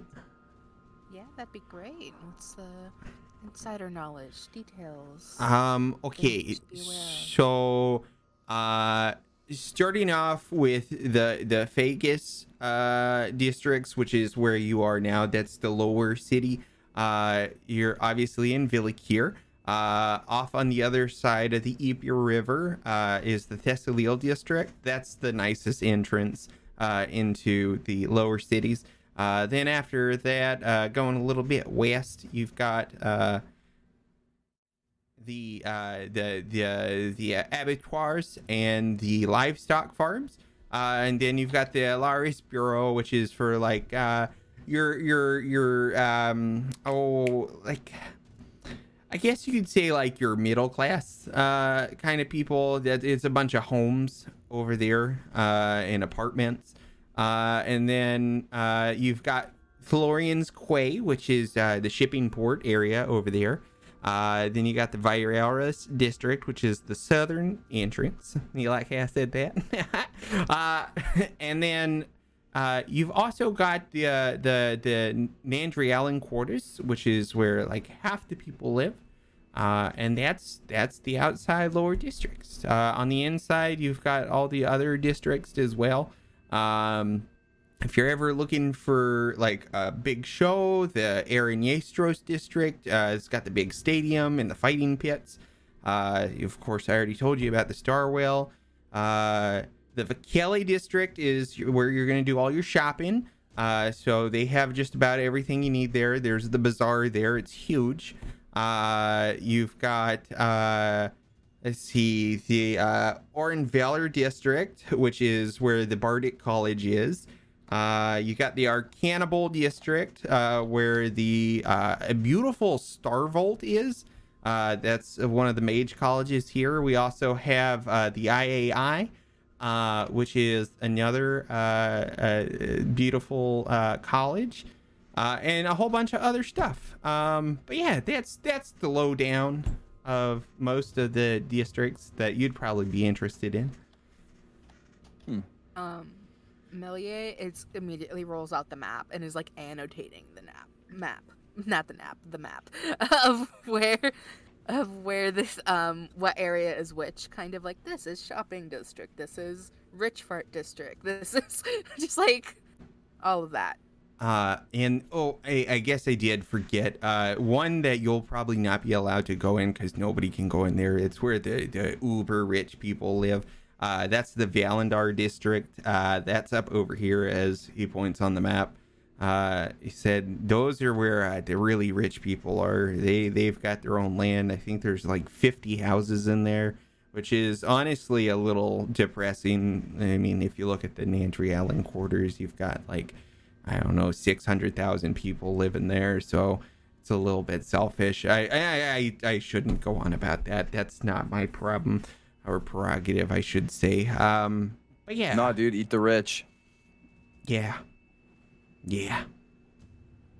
But anyways, drowning in wealth rich, like the fully just sits on their money because they have nothing to do. I say it and I'm lying really horribly because my boss is so rich. So yeah, y'all are welcome to come back anytime you'd ever like. And I'm sure by the next time you're here, I'll have made a stop to the Vikele district to get that black maid. I again appreciate y'all so much, and honestly, if there's ever anything y'all need, just come on by, okay? Do you mind if I come back here and play sometime? You're welcome to come back and play whenever you'd like. Okay. Be nice. You see, the plane was pretty sick. Good stuff, guys. You see the gnome walk off with a nice smile on his face.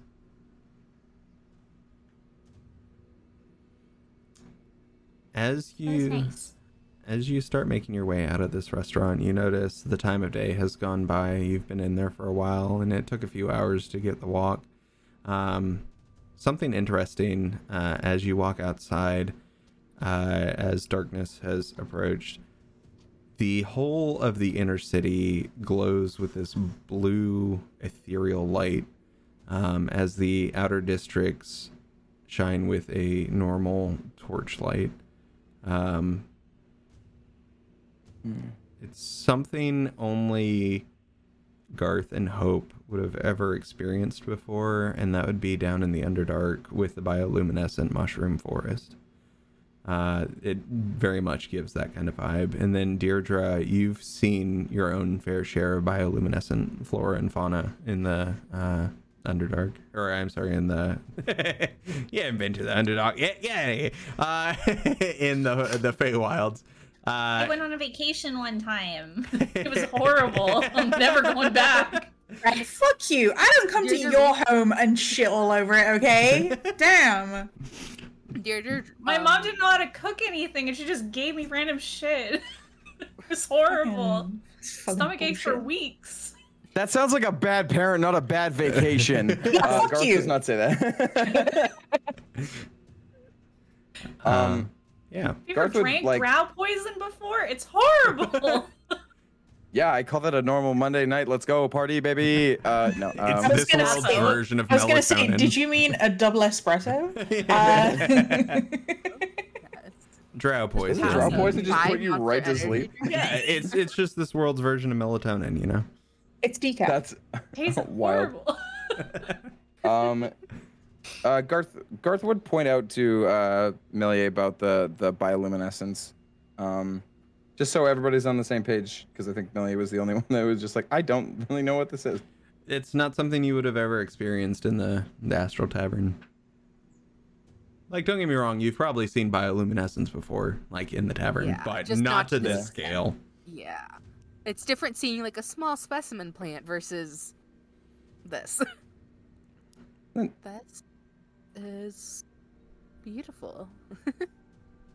Yeah, it's super rad that, you know, they indicate every district by, you know, having their own light system and income inequality. Anyway. That's just the reality of most of the societies that exist on most planes, unfortunately. Y'all, it's on the stream. Oh, the lights are on the stream. Yo, that map change. Wasn't ready for that. Yeah. I think I speak for everybody when I say, Drew, take another inspo, you asshat. Yeah, what the hell? Take the inspo. Yeah. Drew's going to have 10 inspo, and suddenly we're just going to die. Yeah, but honestly, right at the second, worth it. It's gorgeous. Gorgeous. Oh my god, I just realized, I don't think I've kept track of how much inspo I've had this whole game. Womp. I don't even know why. I guess I'll just say I have 0. You have at least one. I've been keeping track. Of my 6. You know what's more gorgeous than this map? True, in those glasses. Look at that. Fuck you. Every time I see you just like fucking mess with them, fucking like. Got you.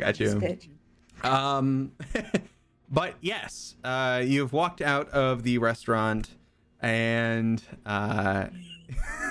you made me self-conscious about it now. You've walked out. Glasses on your face. I just gotta adjust it. There we go. I'll just do it. Just be aware that every time you do that, you're flirting with me directly. I'm just gonna do it in the most unattractive way. There we go. It's impossible, Drew. Nah, you're too gorgeous. I was gonna say, it's still working for me. Too gorgeous. You have found yourself outside of this restaurant. Where are we going from here? I mean, Garth does like turns like finger guns to Meliae. Upper city for kneecaps. Might as well. Shh. I'm also just curious about the Valander's district security at this point. If it's so high up there, because watch Meliae, that one of my targets are there, most likely. Let's be honest. Meliae, you rascal, you rapscallion! Oh my! Why am I a rapscallion for wanting to be informed? Oh, like this again. Like he's just like, yeah. You know what? It wouldn't hurt to peek at their security. That sounds completely within the lines of morality. We are worried on behalf of their safety. Truly, we're just sussing out the city's infrastructure and development, you know. I couldn't have put it better myself. Totally, you're good people in this party. Garth is kind of smiling. He goes to his little hand. While we're for today, you can borrow this. If it takes us over an hour, just let yourself to attune to this. But in case we're just looking for security, I have my own means of travel, so I won't really need this as much. And Garth is going to hand Meliae his ring of jumping. Because Garth has other ways of hopping about, so... It may be. Okay. It may involve Garth shouting "Invelium Veal" over and over and over. Okay. I now have a ring of jumping. Are you sure it's not your shadow creeping up a wall as it drags you behind? It's like this. Just from your feet, though. The dog who doesn't want to go on a walk just. Oh, thank goodness! I still have an attunement slot. Okay, I was so scared. Hope. Just kind of like half paying attention to the conversation, looks at those two Roughly how long do we think it's going to take us to get to, like, the gate and stuff? To the gate, maybe about half an hour to 45 minutes. Okay, then I will... It's a pretty decent little walk. I'll wait until we're a little bit closer then. Okay. Oh, wait. Oh, I can cast that, and that's not a thing. Excellent. Okay. For now... I think I know what's about to happen. Wait, I just realized I put two and two together. I was like, what? Why would you want to wait till you're closer? And I was like, oh. Anyway. Okay. I could be wrong. Now I'm scared. And until then, I'm going to just whisper something under my breath and cast Lunar Guardians. Ooh. What is that? There are three glowing motes of lunar light that resemble moths in shape that float around me, protecting and guiding me. Cool. And, you know, when it comes up, we'll get to it. But for now, I've just got three little moths flying around me. Ooh. And also, whilst I have at least one of them, I shed bright light in a 10-foot radius and dim light for an additional 10 feet. And this light counts as moonlight. Me trying to figure out my jump distance right now. As you approach closer to Gatehouse E, which you have been directed to, you find your way. Here, you notice there are different guards than the ones you saw at the entrance. These ones are more, they don't wear the heavier armor and that. Some of them have robes, and there are a couple that you can see up in the post, which are not elvish. You actually see there's a minotaur up in one, and you also see a Luxodon in the other. Both are in full plate armor, head to toe. They almost look like they could be automatons at this point with how much armor they're wearing. And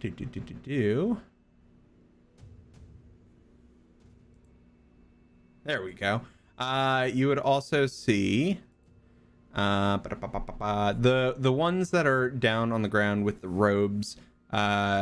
They have a little insignia that they wear either like on their shoulder or on their chest, and they have runic sigils with a little emerald star in the center of them. And as you approach, you see some of them. There's about 8 of them down in this area. One of them starts to approach your group. As he does, he comes up and says, "Hello and welcome to the Loranis districts. Are you looking for entry into the upper city today?" Wonderful. I will need you to register your weapons and pets. Perfect. Come with me, please. As they lead you over, there's a small table off on the side. He says, "You may place your pets and weapons on the table, please."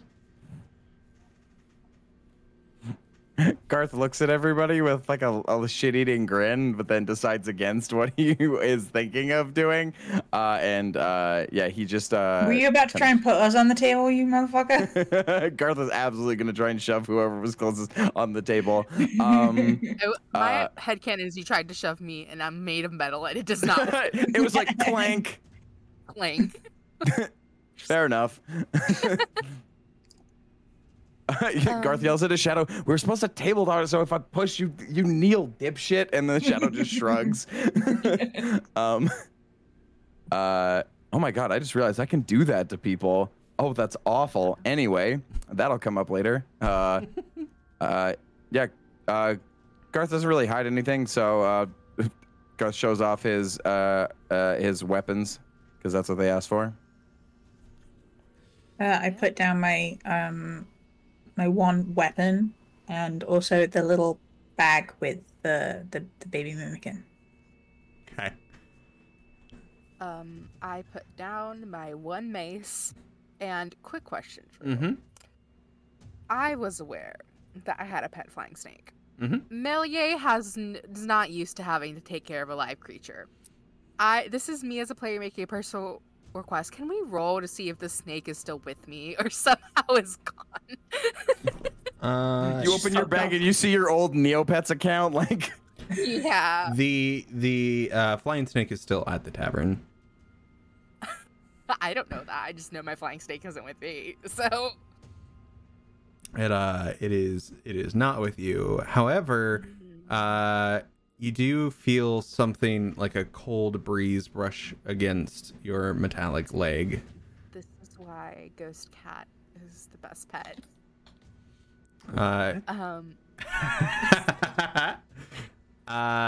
Up on the table, Garth. Yeah, you don't know about the Ghost Cat.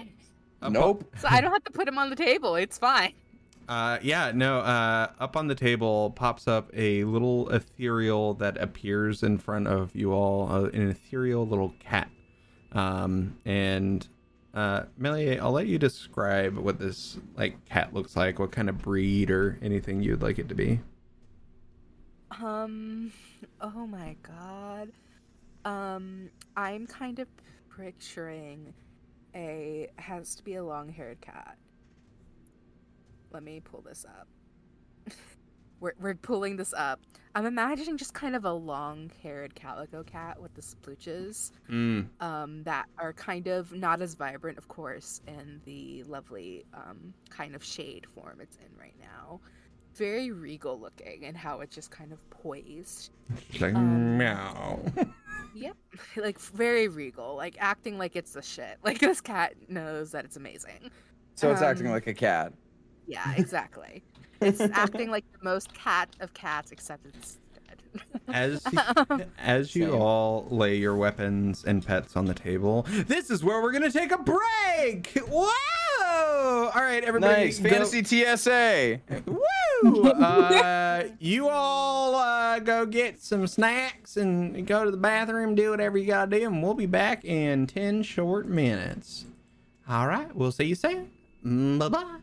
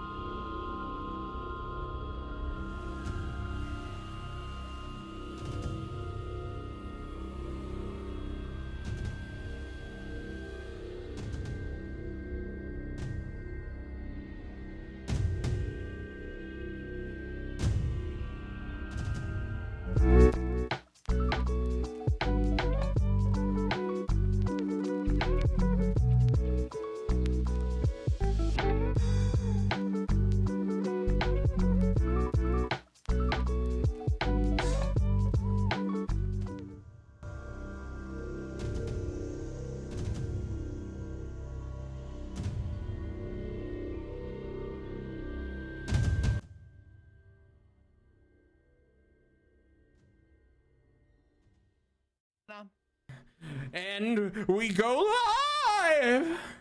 Hello, everybody. Welcome back. I hope you grabbed your snacks like we did. Or at least most of us did.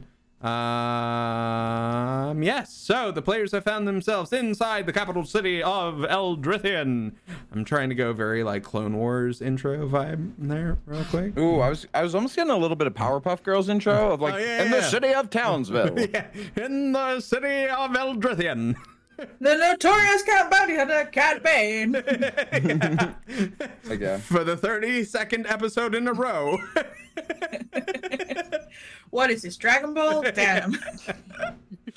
Also, yo, does that make Hope Ahsoka because of their little dangle doodles? Little dangle doodles. Oh, goodness gracious. So the party has found themselves entering into the capital city of Eldritheon. Entered in through Villakir's Hearth, and managed to help out a bunch, a bunch of people who work at a small, quaint little restaurant by fixing it up, getting them a bunch of customers, and then piecing out. And they have now found themselves at the gatehouse where they're getting their weapons and pets registered for the city. As we return in, the elven guard who's there is perusing over it. You see he's got this little runic tablet in front of him. As he's filling it out, he's noting things, noting down what types of weapons they are, and eventually gets over to the ghost cat and the mimic bag. He stops and looks at the ghost cat and says, "All right, a ghostly cat." And then looks over at the bag, flips it open. You see him like shudder back for a second. He says, "Do keep this one on your person at all times. Do not let this free, or you will be seeing me again." Is that because you want to see how cool it is? Mimics can be very cool. There are some market stalls in the Vikele district that would agree with that sentiment, but do keep it under control. Wonderful. Here are all your items back. Perfect. Yeah. I'm sorry I ask all the really nitty-gritty questions. No. It's all good. How is he taking note? He's like fully like licensing, purchasing these, or is it just like, oh, it's a mace? Does that make sense? Like, or is there a way to? It's a little bit of both. Inventory? It's a very descript. He's written down a very descript description of you four and your weapons, like to a T. Like he's marking down any notches in the weapon, anything that could identify should you cause any crimes in the city or anything, and they could tie it back to y'all. So that's kind of the vibe. He gives back all your items and says, "Welcome to the Loranis districts. Have a wonderful night." As he kind of meanders away. Also, while Garth was loading his stuff, did lots of just like placing knives down, but like they just kept coming. Garth has a lot of daggers, and so it was just like a shaking his arm. Oh wait, and then he'd pull up like his boot and then, like puts another one down. That went on for like a little too long. Honestly, it's a trope that never gets old. Like I love it. It's one of my favorites.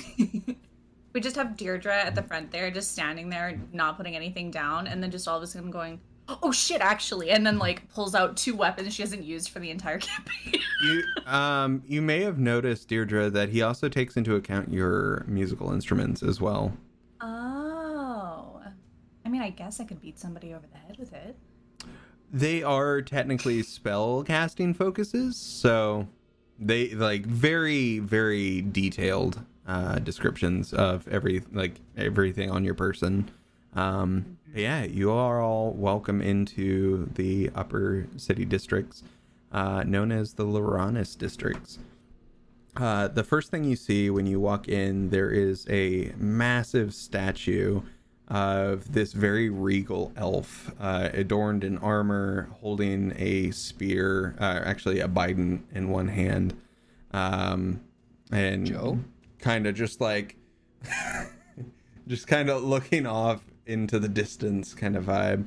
Behind that you see the massive stadium, and you finally all realize what is giving off these blue hues of light. They are crystals that are placed around different buildings. There are some lampposts that have these crystals in them, but the crystals themselves are the light source.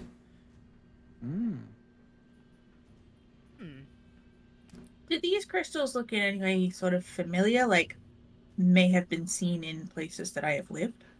I'm going to have Hope and Garth roll history real quick, or nature. Can I roll history just for shits and giggles? Yeah, absolutely. I'm going to roll nature because my history's not so good. Oh, wow. I actually... I rolled it. Somewhere in Garth's rat brain, he actually learned a thing or two, I guess. Oh my 18. God. 19. 14 because of a low roll. Sorry to leave you out on that one, Deirdre, but these definitely are not from the Feywild.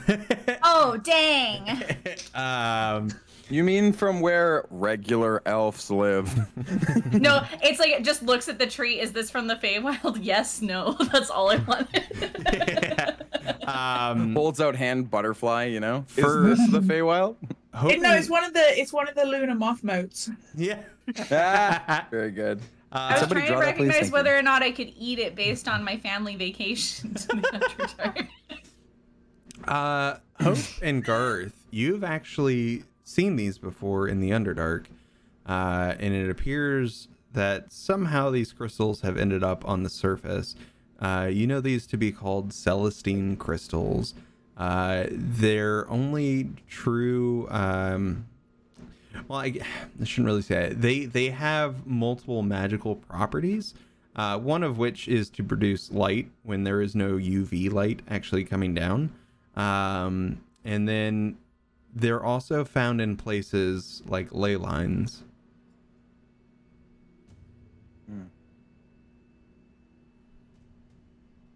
Interesting. And from in the Underdark, you know 3 different areas to which you could find these crystals.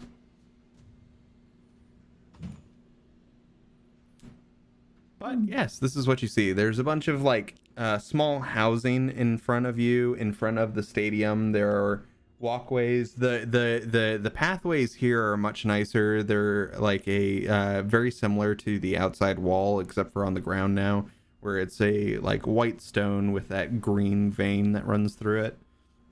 Except for it is very nice and tiled in here. The smells that you got from Villakir shift and move away from a sweet kind of bakery pastry kind of smell to just fresh, clean air. Almost more so than when you were walking through the forest to get to the capital city. Mm.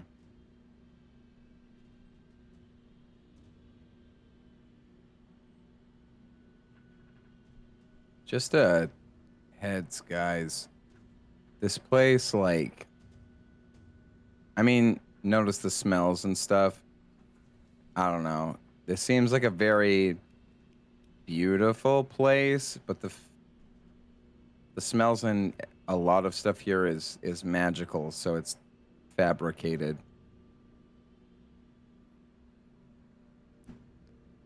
As you stand there, occasionally you get bumped into by someone moving by. Even at night, this place seems to be bustling.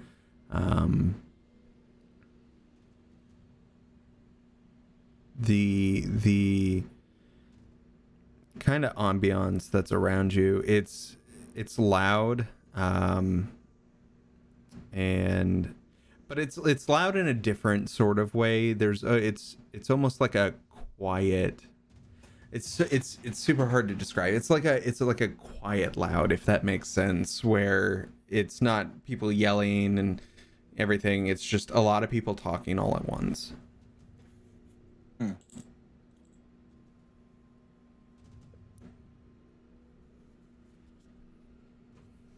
Where would y'all like to go?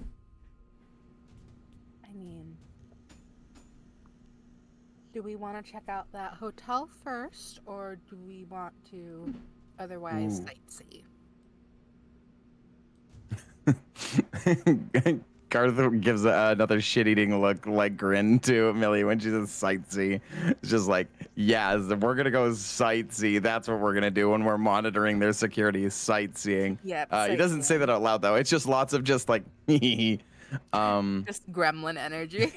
Yeah, absolutely. It wouldn't hurt to go to the little inn first, just in case, we go there and suddenly they're like, hey, we're full. You know, we could get a room or, rooms.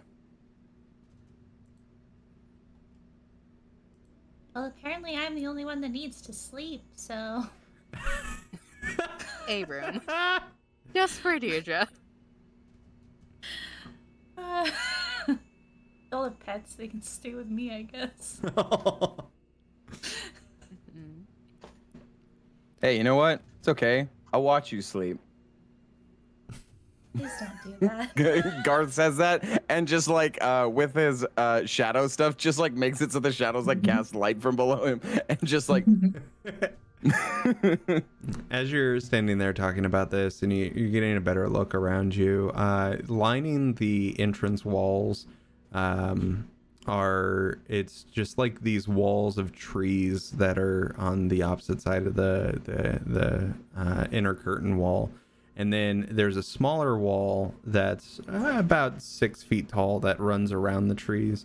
And around these smaller walls, you see closed stalls that you might assume during the day are open and actually selling random things around this stadium.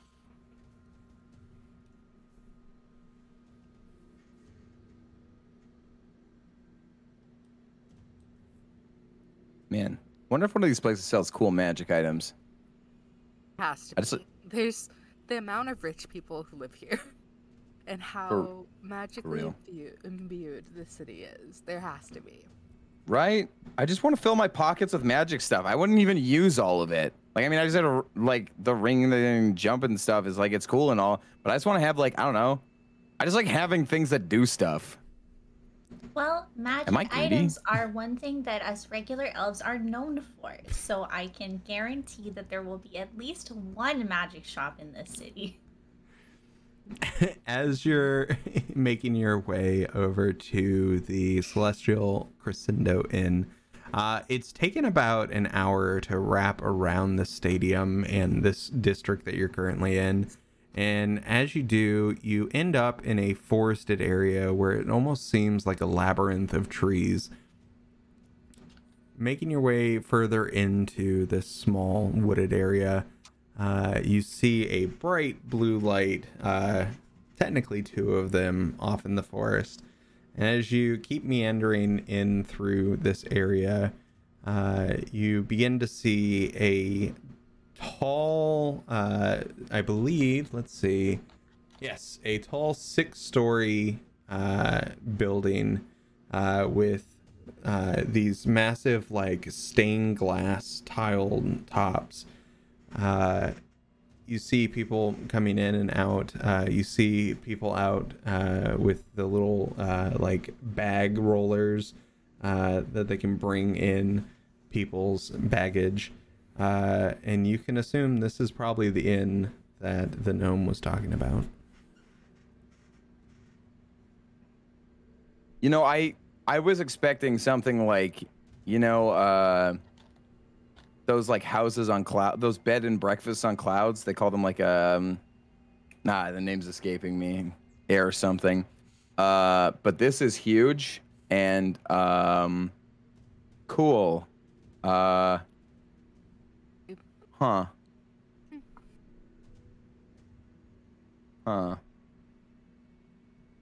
let's go in. Yeah. Garth is like rethinking a lot of the places they've been. They're like, this is a hotel, but Garth doesn't have the word for hotel, so. As you make your way inside, it's extravagant. There's luxurious accommodations everywhere. There's like gold filigree that lines around the roof on the inside, and the ethereal blue light from the outside crystals shines in through the stained glass on the top. As you're greeted, there is a half-elf at a desk that says, "Oh, good evening to you. Welcome to the Crescendo Inn. My name is Tally, and how many rooms might you be looking for tonight?" One room. Beautiful. Just to let you know, we include a complimentary breakfast and dinner, and here the charge for one room would be 100 gold, please. And how many nights and like what kind of accommodations otherwise, just out of curiosity? The 100 gold would be for one night. And yeah, as expected. and that would cover for 3 beds. And there is, of course, with your purchase, you can receive 1 night over at the Astral Theater for any of their shows. Oh, so you guys do like a little partnership coupon thing. That's cute. We do. Groupon. Little guest destination thing. That's a... Sick.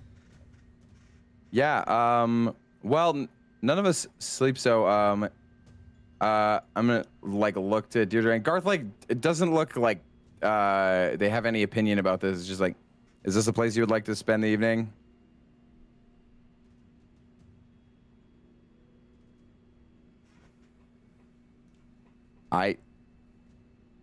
If you would like to, Deirdre,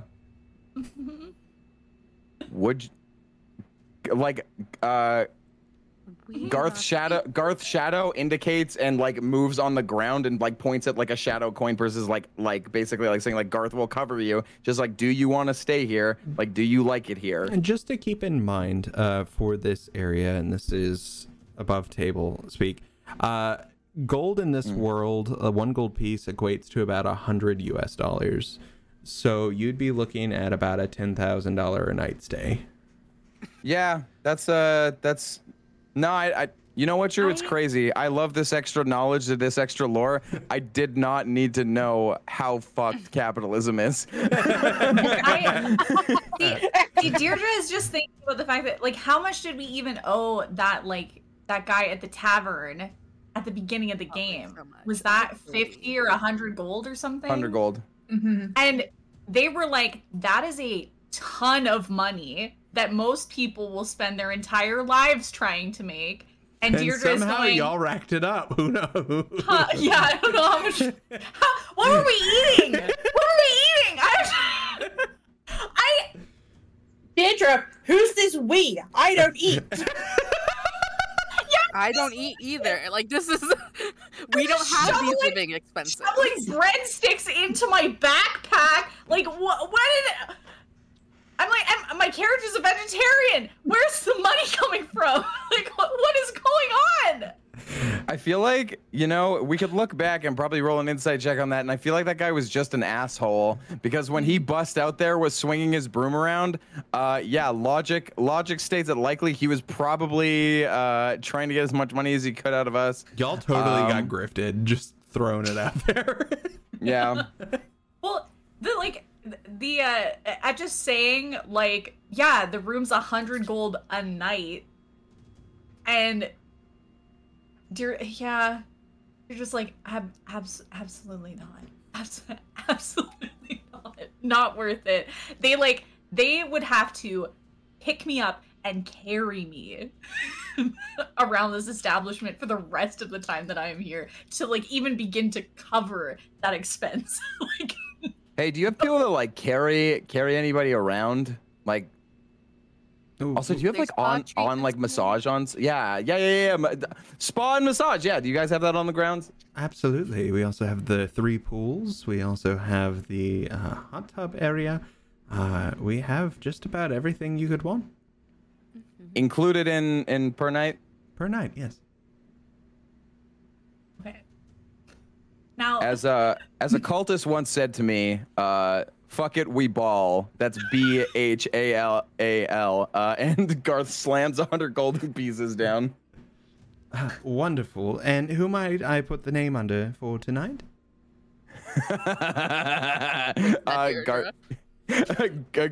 Garth just like gets another scissor. Look. I was like, oh yeah, we're gonna need room keys. So I can't say something stupid. Knock yourselves out. We won't. It's Amir's name. Put it under. Do you want it under your name or do you want it under my name? Do whatever you feel is right.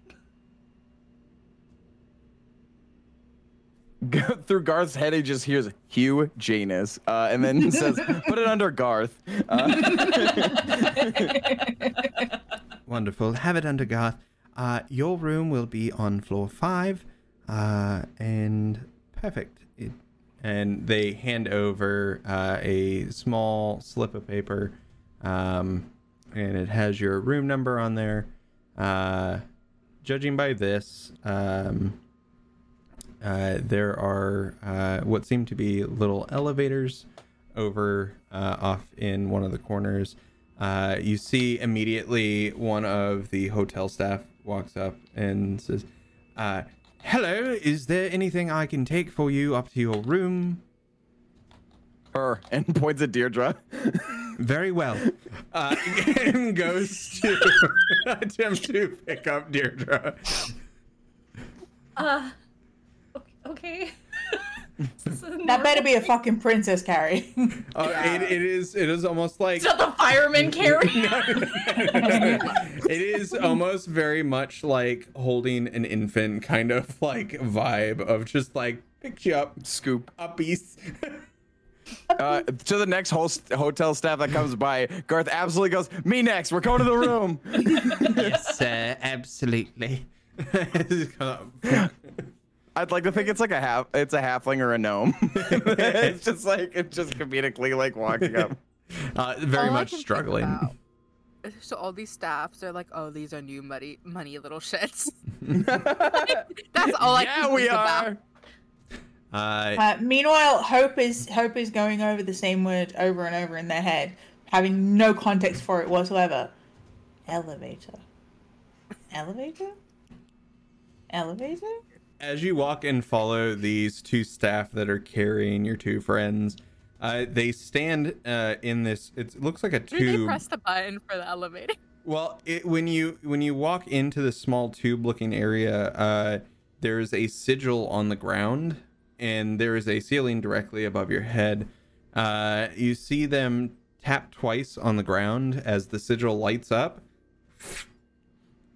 and you appear to be in the same place, but they bring you out of this hallway or this elevator little area, and you're now into a four-part hallway. So it goes north, south, east, west, and they begin walking you over to your room. Ah, yes. Someone has taken the lessons that we learned from Baldur's Gate.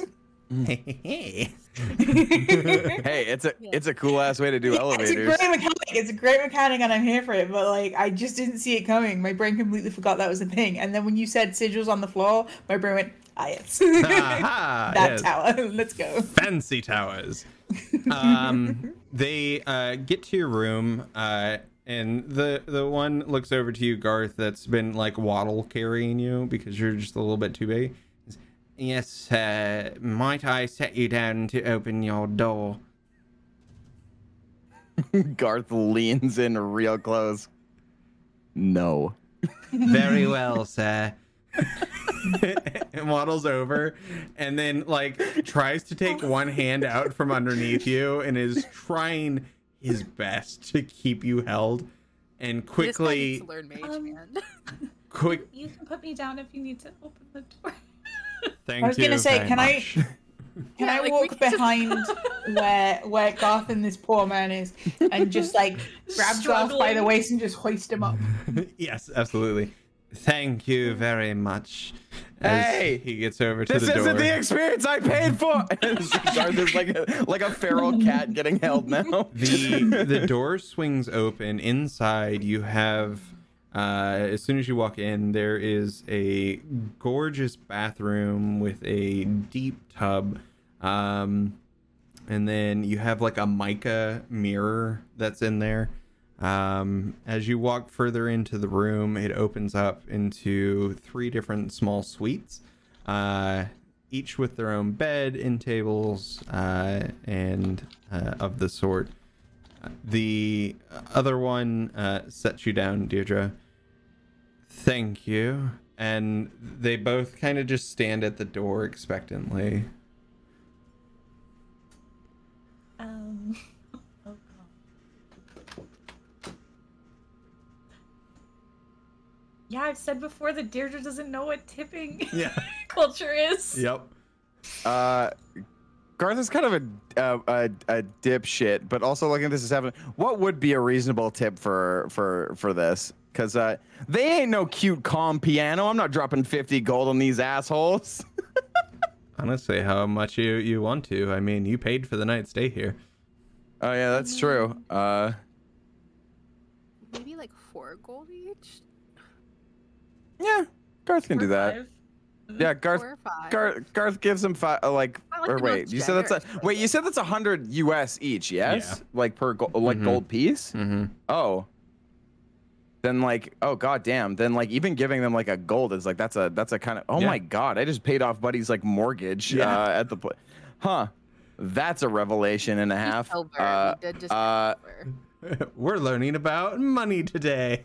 Yeah, you know, Garth is gonna, if it's $100, I think Garth is gonna toss them each like a gold then, if that's $100 US a night. Thank you US kindly, yeah. Sir. As they turn, they turn and walk away from the door. The door itself, with a quiet shut. Can I insight to see if they were disappointed? Yeah, for sure. Yeah, like how was that tip received?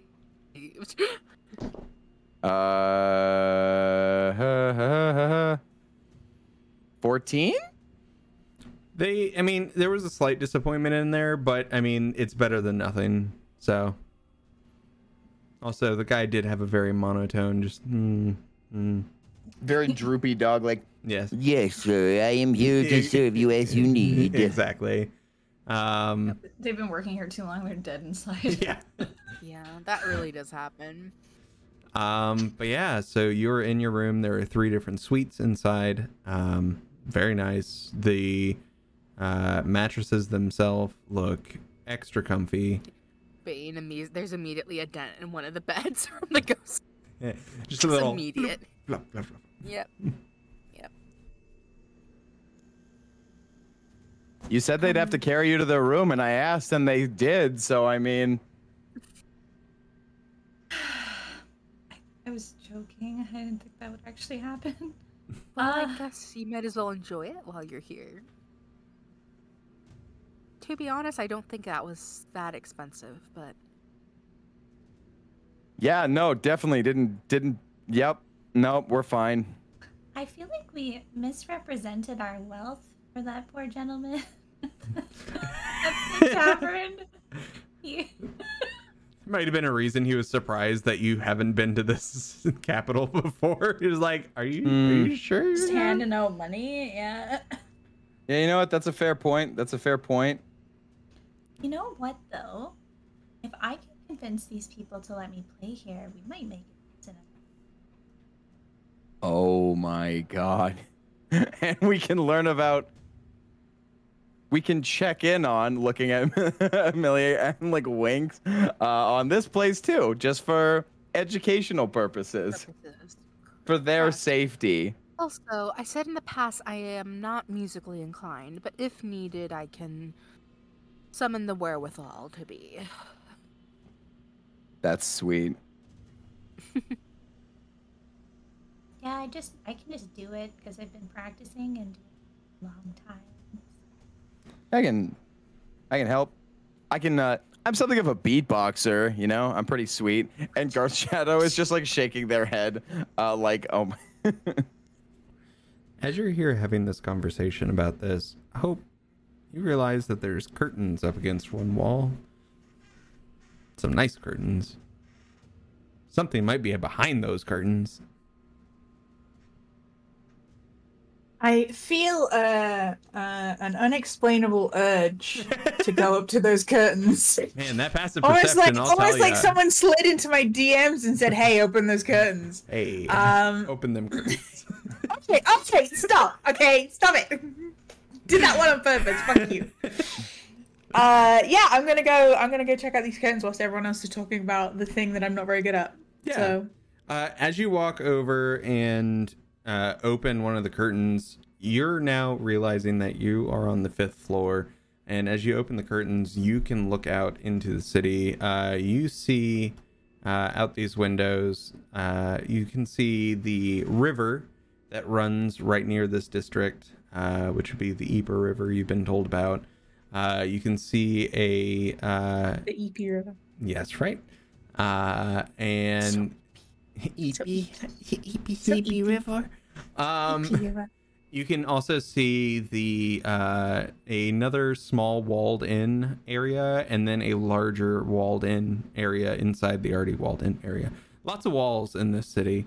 And then off in the distance, you can see a very large building, about double the size of the one you're currently in. And then looking off a little bit further to the southwest, as you're looking in there, you can see the emerald star of this capital. Not sure what it is, but it is a magnificently tall building that sits directly over the river. And there are very clear, large Celestine crystals around this building, with massive green domes on each spire. You have a feeling that's probably a pretty important place.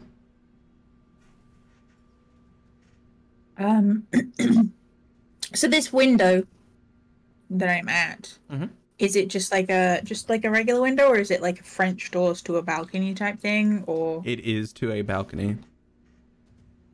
We're getting fancy up in here. I mean, for the price we paid. Yeah, right? Say, yeah, okay. We just spent like what $1,000 a night, so. Mm-hmm. Yeah. You got a point. And I'll be real. They gave us 3 beds. There's 4 of us. That detail did not go unnoticed by me. Polo couch. The fanciest pullout couch you've ever seen in your life. Traditionally use beds. That's not the point. Because if they're looking at us and making assumptions about us, that's profiling, for one. And 2, that's poor business sense. They could have got more money about us by charging us for a bed that we weren't going to use. Fair points. I hate that I think like that. I hate that my brain goes, but capitalism, hey? It's anyway. Not your fault. It is society's fault. I'm going to open society. We live in society. I'm going to open the big old window door. Yeah. And step out into the balcony and kind of like gingerly approach the edge of the balcony and look down and kind of go, oh, regret. Because let's be real, it's probably the highest Hope's ever been off the ground. Absolutely. As you step out onto the balcony, there is a very sweet breeze that comes by, coming off of the river. A few leaves from the nearby trees have drifted like up into this breeze and down, and the city itself is absolutely stunning. Honestly, nothing like you've probably ever seen before. Getting a better look from the outside and having, you know, the rest of your party inside, you're getting a better look at things. You can see the off in the distance, there's a lot of hustle and bustle around the walled area, but from inside the wall area, now that you're up a little bit higher, you can see in there are big plots of land in there, some of them with their own little ponds, and like one house per plot of land. Might be able to draw assumptions from that information.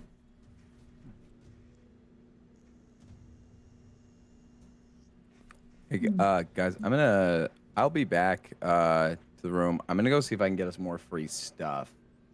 And I'm not gonna. Don't worry. This won't require me stealing a thing, as Garth is gonna go do. This is something I learned from r/unethical life advice. He's gonna go get a notepad and paper, dress in very nice clothing. He's gonna go sit in like areas and walk around and start taking notes about the establishment. Oh, you're the worst! I know exactly what this is, and I hate it. Garth is just gonna start walking around doing that, and just like randomly make disdainful like faces at things, and then he's going to go sit at whatever like bar equivalent. He's basically gonna be spending the whatever he could for the evening doing exactly this. Alternative idea. Oh. You can be my manager. Yeah, I can. yeah, Garth, adjusts their suit and stuff. He's like, I want to still have the weight. I was going to say I want the notepad still, but obviously I still got to have the notepad. Mm-hmm. Yeah, I'll manage things. I'm great at What do managers do? I don't know, actually. They negotiate venues, the pricing for a portion of the actors' pay. So... Or performances pay. Because I feel like we could pull it off. Yeah. I'm going to take like just a little bit to get ready, but yeah. I have some ideas. Yeah. Garth's going to go into one of the rooms. Do they have like little ensuite, like little like vanity areas and stuff? Absolutely. The shadow is going to makeup Gar moment. The Garth's shadow is going to close the doorway, and Garth's shadow is standing by the doorway. As Garth goes over to the mirror and looks into it, and leans in really close and goes, "Hey, numbers guy." And is going to have a little conversation with someone. And I'm sure, is there any chance I could have Garth roll like intimidation or something, basically to figure out what a reasonable amount of money from Rothmere to figure out for an establishment like this, what would be good for negotiation? Give me but just a moment to pull up Rothmere's stats, and absolutely. I can't believe you're going to make me cry for the fourth day in a row, Jakey. I can't believe you're going to make me cry for the fourth day in a row. Technically, Rothmere hasn't leveled up, so Rothmere is going to deal with what Rothmere does. That's what he's got. All right, I'm ready whenever you are. Fantastic. Here, let me just go on over. Obviously, guidancing myself because I'm a little turd. Don't screw with me. Oh boy. Oh no. That's a 24. Yeah. We're gonna be rich soon, guys. You have fully intimidated Rothmere. I don't like how you said that. You shouldn't. Garth sits there, and Amir, at this point, I think the view would turn to what Garth has figured out being connected to their shadow and connected to this soul vessel thing is Garth has mustered that Garth is not able to push any of these away or have any sway on them, but he does have an ability if he finds them to essentially make where they are a living hell, and in the reflection, because Garth's physical form has not slept, but Amir still needs to trance and rest. There is a very, very tired face that looks exhausted. It is fully black under the eyes. Amir does not look good at all. Look, people here pay thousands of gold to see people perform. You could get enough money so you could stay at this inn even with one showing. The biggest thing is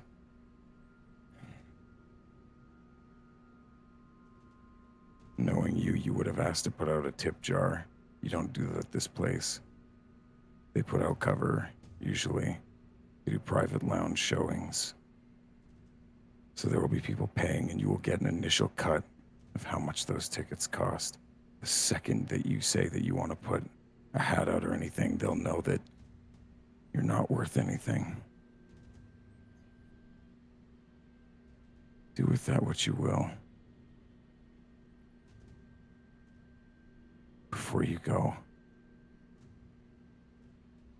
Are they okay?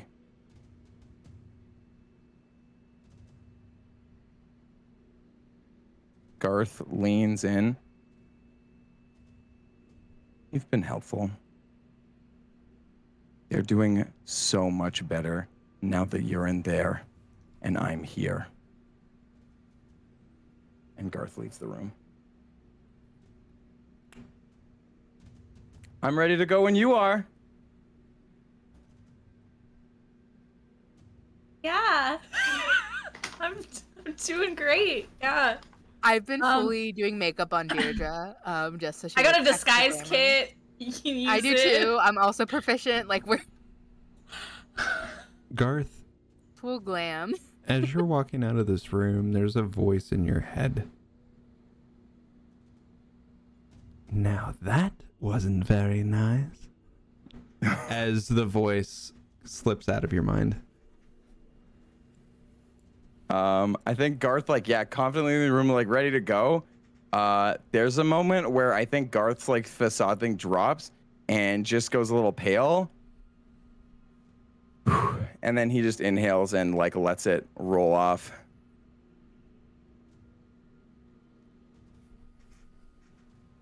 Can we do an insight check on that? You did just say that there was a bit of a pale face moment. I'll you know what? I'll roll a oh, God. I won't guidance myself because snap at the moment, but there you go. There's the for those who see D&D Beyond, that's the DC. That's not gonna go great for me. I rolled a natural one. It's fine. I would say because Garth flinched and stuff. I would say I allow people to have advantage if they do want to insight check on Garth goofing there for insight. But yeah, the DC's 23 because he is still who. I mean. Should I roll again and see? Yeah, do it. Oh. Do it up. So close. Call him out. 25. I got a natural 20. Yeah, I think there would be. I think you would fully see Garth's demeanor of there's a moment when Garth leaves the room where there is fully a face that is put on from just a little bit of malice to a little hee-hee turd face. But then the moment that that happens, Garth looks almost a chill went up their spine, physically convulsed, and then shook his head and kept going. So I think that would be step by step what you would see. I file that away in my noggin. Also, hi, Jakey here, the player. I'd just like to start my three-part apology by saying sometimes things happen where, somebody joins the group and, they're just a little guy, right? Anyway. Hey, Jakey. Yep. I'm going to borrow you real quick in the secret DM. Oh, no. Oh, no. For the rest of you, if you could mute real quick, and we'll be right back with you. Mute and deafen. Uh-ohs. Hi, buddy. Hey, what's up, gamer? This is... not involving Garth, actually. Oh, and I still have Luna's little thing up there, but people... I'll be Luna. What's up? It's me, Luna. I'm a super smart Warforged cleric, and I'm really cool, and I'm great, and it's really cool that I've joined the cast. I'm a great contribution, and y'all should love me. Nope, that's not what I wanted. Here we go, and boop. Hi, Amir. How you doing? Oh no. I think Amir in the this space that they're in, the second that the mirror is pulled away when Garth's focus is there, I think Garth while Garth is fully has their energy there, they are able to quite literally pull some strings. But Amir is kind of in a liminal space where they can still feel the exhaustion of their physical form if they weren't able to sleep. Mm-hmm. So they're a little loopy and tired. But yeah, they're just kind of sitting there and probably knees to their chest sitting. As Amir sits there, Amir hears a very familiar voice. Now, how are you going to let him do that to you?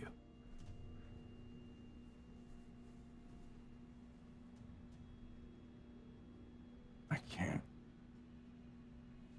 When he's awake, it's... I know when we weren't conscious and we had the mask, it was easier to switch back and forth. But when he doesn't sleep, he doesn't get tired, and I'm getting so tired. I keep trying, but I can't. Amir, in this... just left. In this darkness around you, it's almost like you're in a void. A white mask pops in front of your face. Unfamiliar than what you remember. This one very much has an eye in the center with very ornate tentacles that come off of it now. He says... There's a random dog. This is, oh! No, he got that dog in him. He got a dog in him. He, the voice you hear says, and you are going... You disappeared for 300 years, and this is how I find you? In this state? Letting the little shit run your body? Do you know what I have been through? To come find my dearest Amir stuck in a liminal space? Get your shit together, Amir!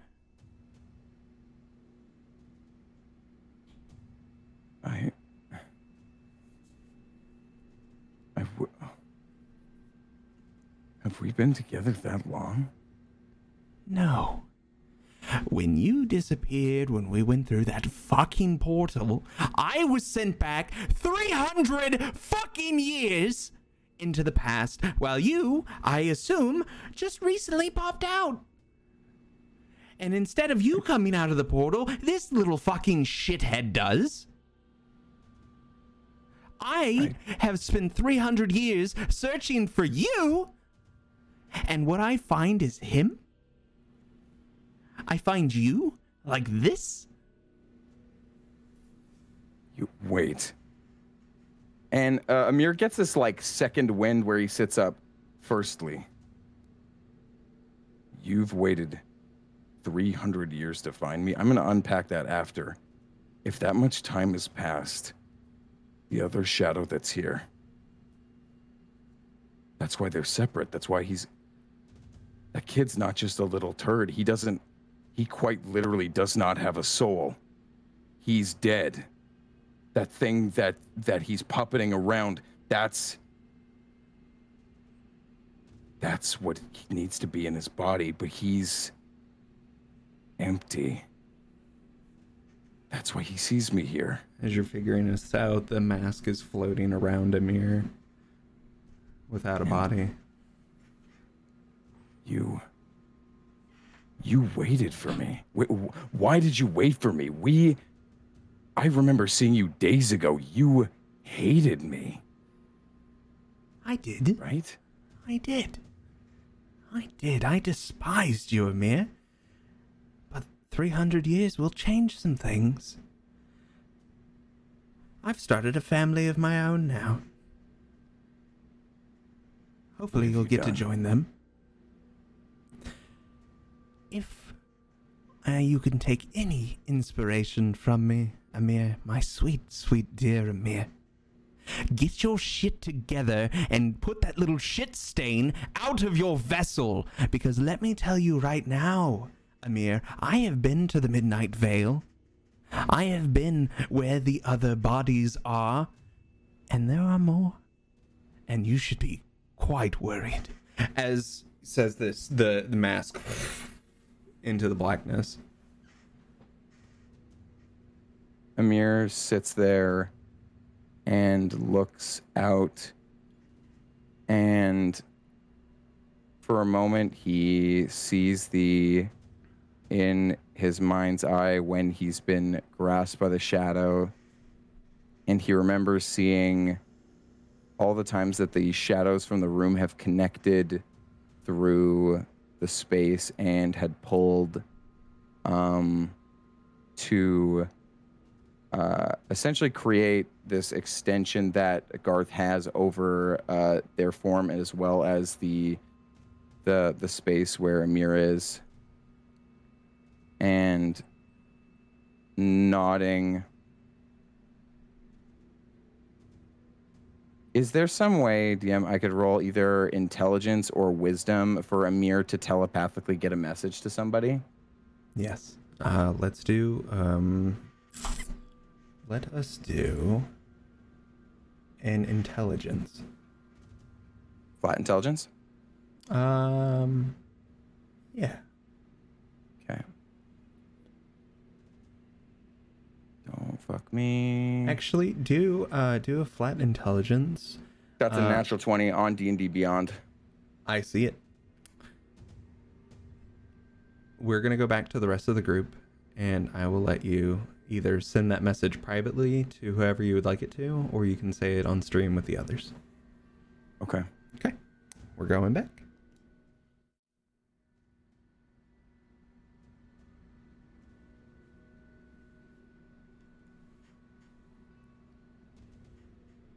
Fair enough. Yeah, I deserve that.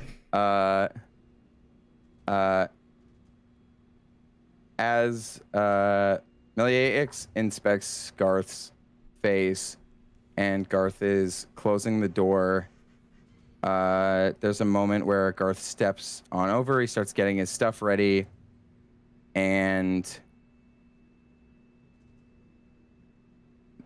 Meliae, Deirdre, and Hope feel a pulse where there is a, like similar described before, a wave of energy around their heads as Garth is looking away.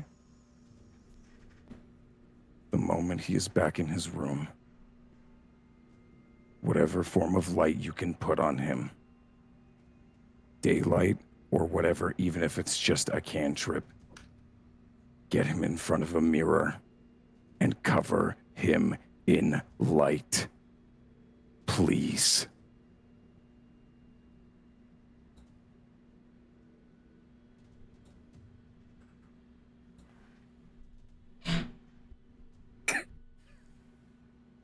I hate to have to do this, but now I have to insight check that voice. That's true, because Meliae has never met the origin of this voice.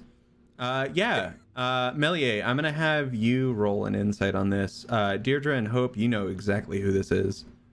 No, I don't. I'm out on the balcony. It still would have come to you. It would reach you. Oh, God. In which case, smashed glass. Not even just the smashed glass. I'll say it because if you might see it in the D&D Beyond log. That was a natural 20 on a reaching out.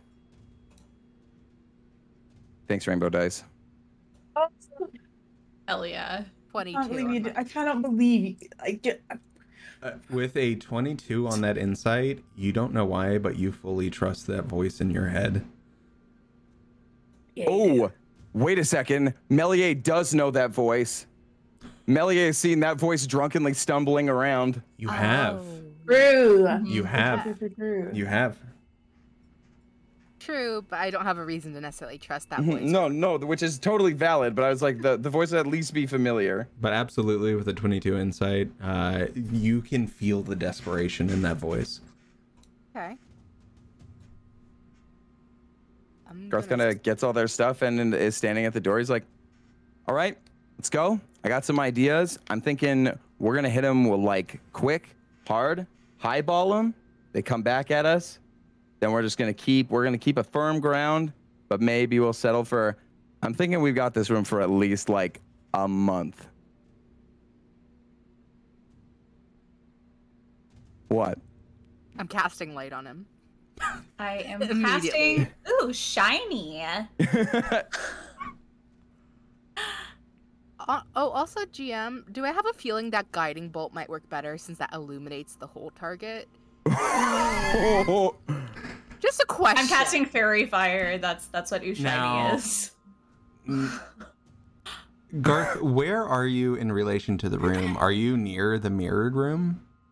Garth would be like, so he's kind of near the doorway. So I guess I would say Garth probably being like a little turd is probably like 5-10 feet from the room they just came from, and they shut the door. But I'm assuming if this is a mirror in my hand. Also, I am running. But there's always a mirror next to the door. I will say if a guiding bolt thing, like guiding bolt would absolutely illuminate. I'm just saying. This is Jakey as a player not worried about PvP thing. I will say Meliae would know though when Garth moves. There's a bit of a weird blur to him because of the scarf he has on. Mm-hmm. But if Deirdre is casting Fairy Fire, I have advantage on you. If it catches. If it catches. Yeah. I disadvantage would cancel. Oh yeah, so it would be a flat roll then because yeah. I am running, I am rugby tackling him, and I am casting Daylight. Oh. I love how we all just go aggro. I as a player am like, oh my god, this is wonderful. I'm assuming, DM, I'm probably rolling a dex save for Fairy Fire. Uh-huh. Then depending on that, I'm probably rolling either a disadvantage dex save. So I like to imagine that she's like, oh, Garth, look over there. Ooh, shiny. And I just fucking that's the spell's name. It's Ooh, shiny. Yeah, I'll roll. Let's see, Garth's first dex save. That's a 13. I think I ate. Fairy Fire hits him, doesn't it? My save is an 18. Jesus. Then I guess this is this an athletics or acrobatics thing that is about to happen from me getting football tackled and then hit by a guiding bolt. This is nutty. I love this. Holy Dungeons and Dragons. I'm going to say the guiding bolt comes first and then the tackle. Okay. Please, dice. Love me. Needs to at least be a 17. Also, I pressed cast and I didn't do the thing. Oh, I still have to roll to hit, right? Yeah. I mean, technically, Fairy Fire does cover him in light. That's what it says specifically. Yeah, technically it does, but we're just really. It's because the cloak. It's specifically the cloak of displacement. That's Garth. No, you know what? No. But I mean, for the instructions I said Garth changed. We were given. He's not wearing it. Doesn't hit. Oof. So it would be an advantage if you're not wearing it, so you get to roll again. Yeah, because I'm not wearing the cloak of displacement. Okay. I specifically said Garth changed, and he's wearing a nice outfit right now. Yeah, he would not be wearing the cloak. So that is, he's dressed like a little maitre d' manager. So yeah, you have advantage. Okay, the first one did not hit because of your high AC. How dare you? He's a sneaky little guy. Hey! Let me roll my damage just to see what happens. Oh yeah. Just to see. That was a first level, by the way. I didn't do anything fancy. 14 damage. Oh boy. And you are now illuminated. Farther. Double illuminated. I need a athletics from both Hope and Garth. I'm assuming Hope has advantage and Garth has disadvantage or something. It's not going to be disadvantage. It's just going to be a flat roll for Garth, but it will be an advantage for Hope. No, I'm going to be casting No You Don't as a reaction, so you will be rolling and getting the lower one, and I'm giving the positive one to Hope.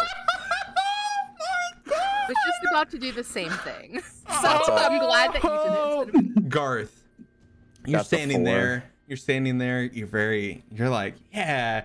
And then all of a sudden, your three friends light you up, quite literally, as Deirdre has these like sparkles of light around you. Meliae smacks you with a guiding bolt right in the chest as you illuminate. And Hope, out of nowhere, in this blinding light as you've just been hit by this guiding bolt, comes and knocks you off your feet as you just get blinded by this radiant light around you. So you have to cast daylight on an object. When Hope was out on the balcony, she had something very specific in her hands. So there is a mask that is just illuminated with daylight right now in one hand. As Hope smashes this mask onto Garth's face.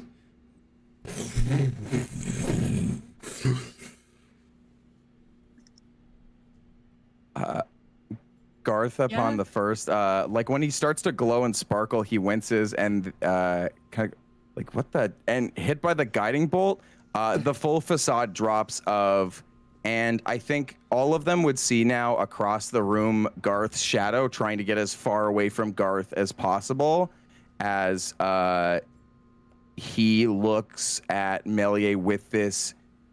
There's not really anger or anything. Garth is hollow. Garth is fully empty. What the and as he gets football tackled, I think now is fully illuminated. Is there a mirror or anything? There's my casting implement at this moment, yeah. Okay. That's my ratatouille. Druby, I'm gonna cause what kind of role would this be? Because I'm assuming now Garth has been severed off. I'm going to roll the 2 new die. I'm going to use, because the mask is daylight, we'll use Master Koga for who's taking the seat. We'll use the Sakura because it's cute as heck. By the way, Wild Earth Dice and Dicey Encounters Dice.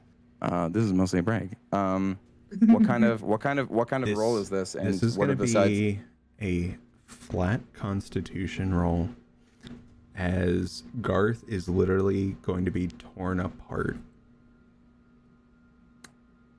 That makes sense. I'm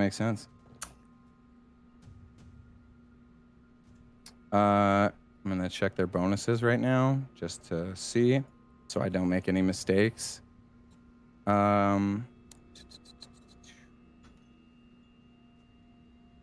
are tied for Constitution.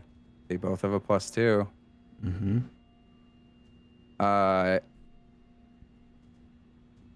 As the mirror is held at Garth, and Garth kind of now being fully severed from the shadow, there is a hellish scream that comes from their form as Garth starts to writhe and claw at the environment beside them, and looking up, the mask, as it slowly forms that little band around the head and covers, Garth looks at their reflection and sees a very tired and very overwhelmed face. You didn't deserve a second chance. And as that is said, Garth, similarly how the smoke they have been feeding to that shadow to, as it was called before, they are exhaling any connection magically that the soul could grasp into the body. This empty vessel craved the voiduous emptiness, the control on the form, and the body illuminates. A burst of darkness fires in every corner.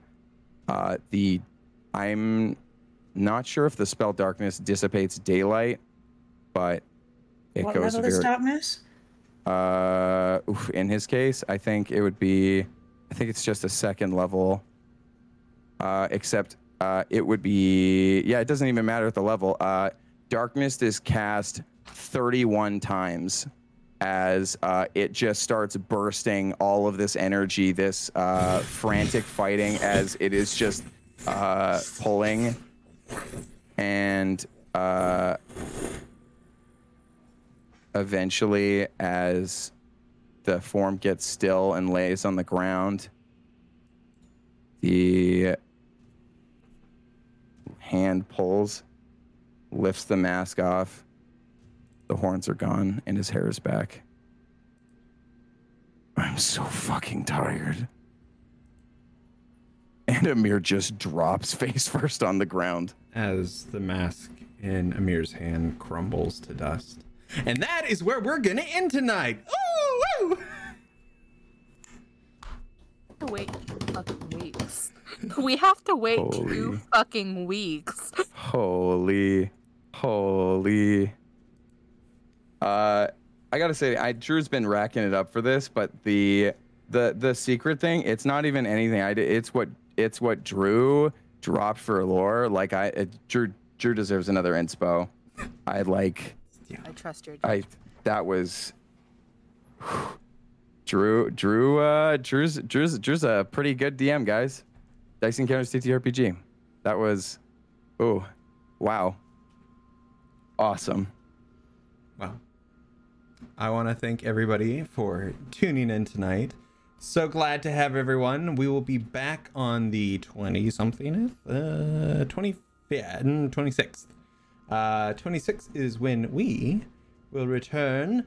Make sure to check out the Discord, because I think Jakey's going to post a little something special in there tonight. I will. And so glad everybody could join. We're going to be raiding over to Sam again, as Sam seems to be the only person who's ever online. We love Sam here. Okay? We do love Sam. Part of the family. That's right. So with that being said, love you all, and we will see you in 2 weeks. See you soon.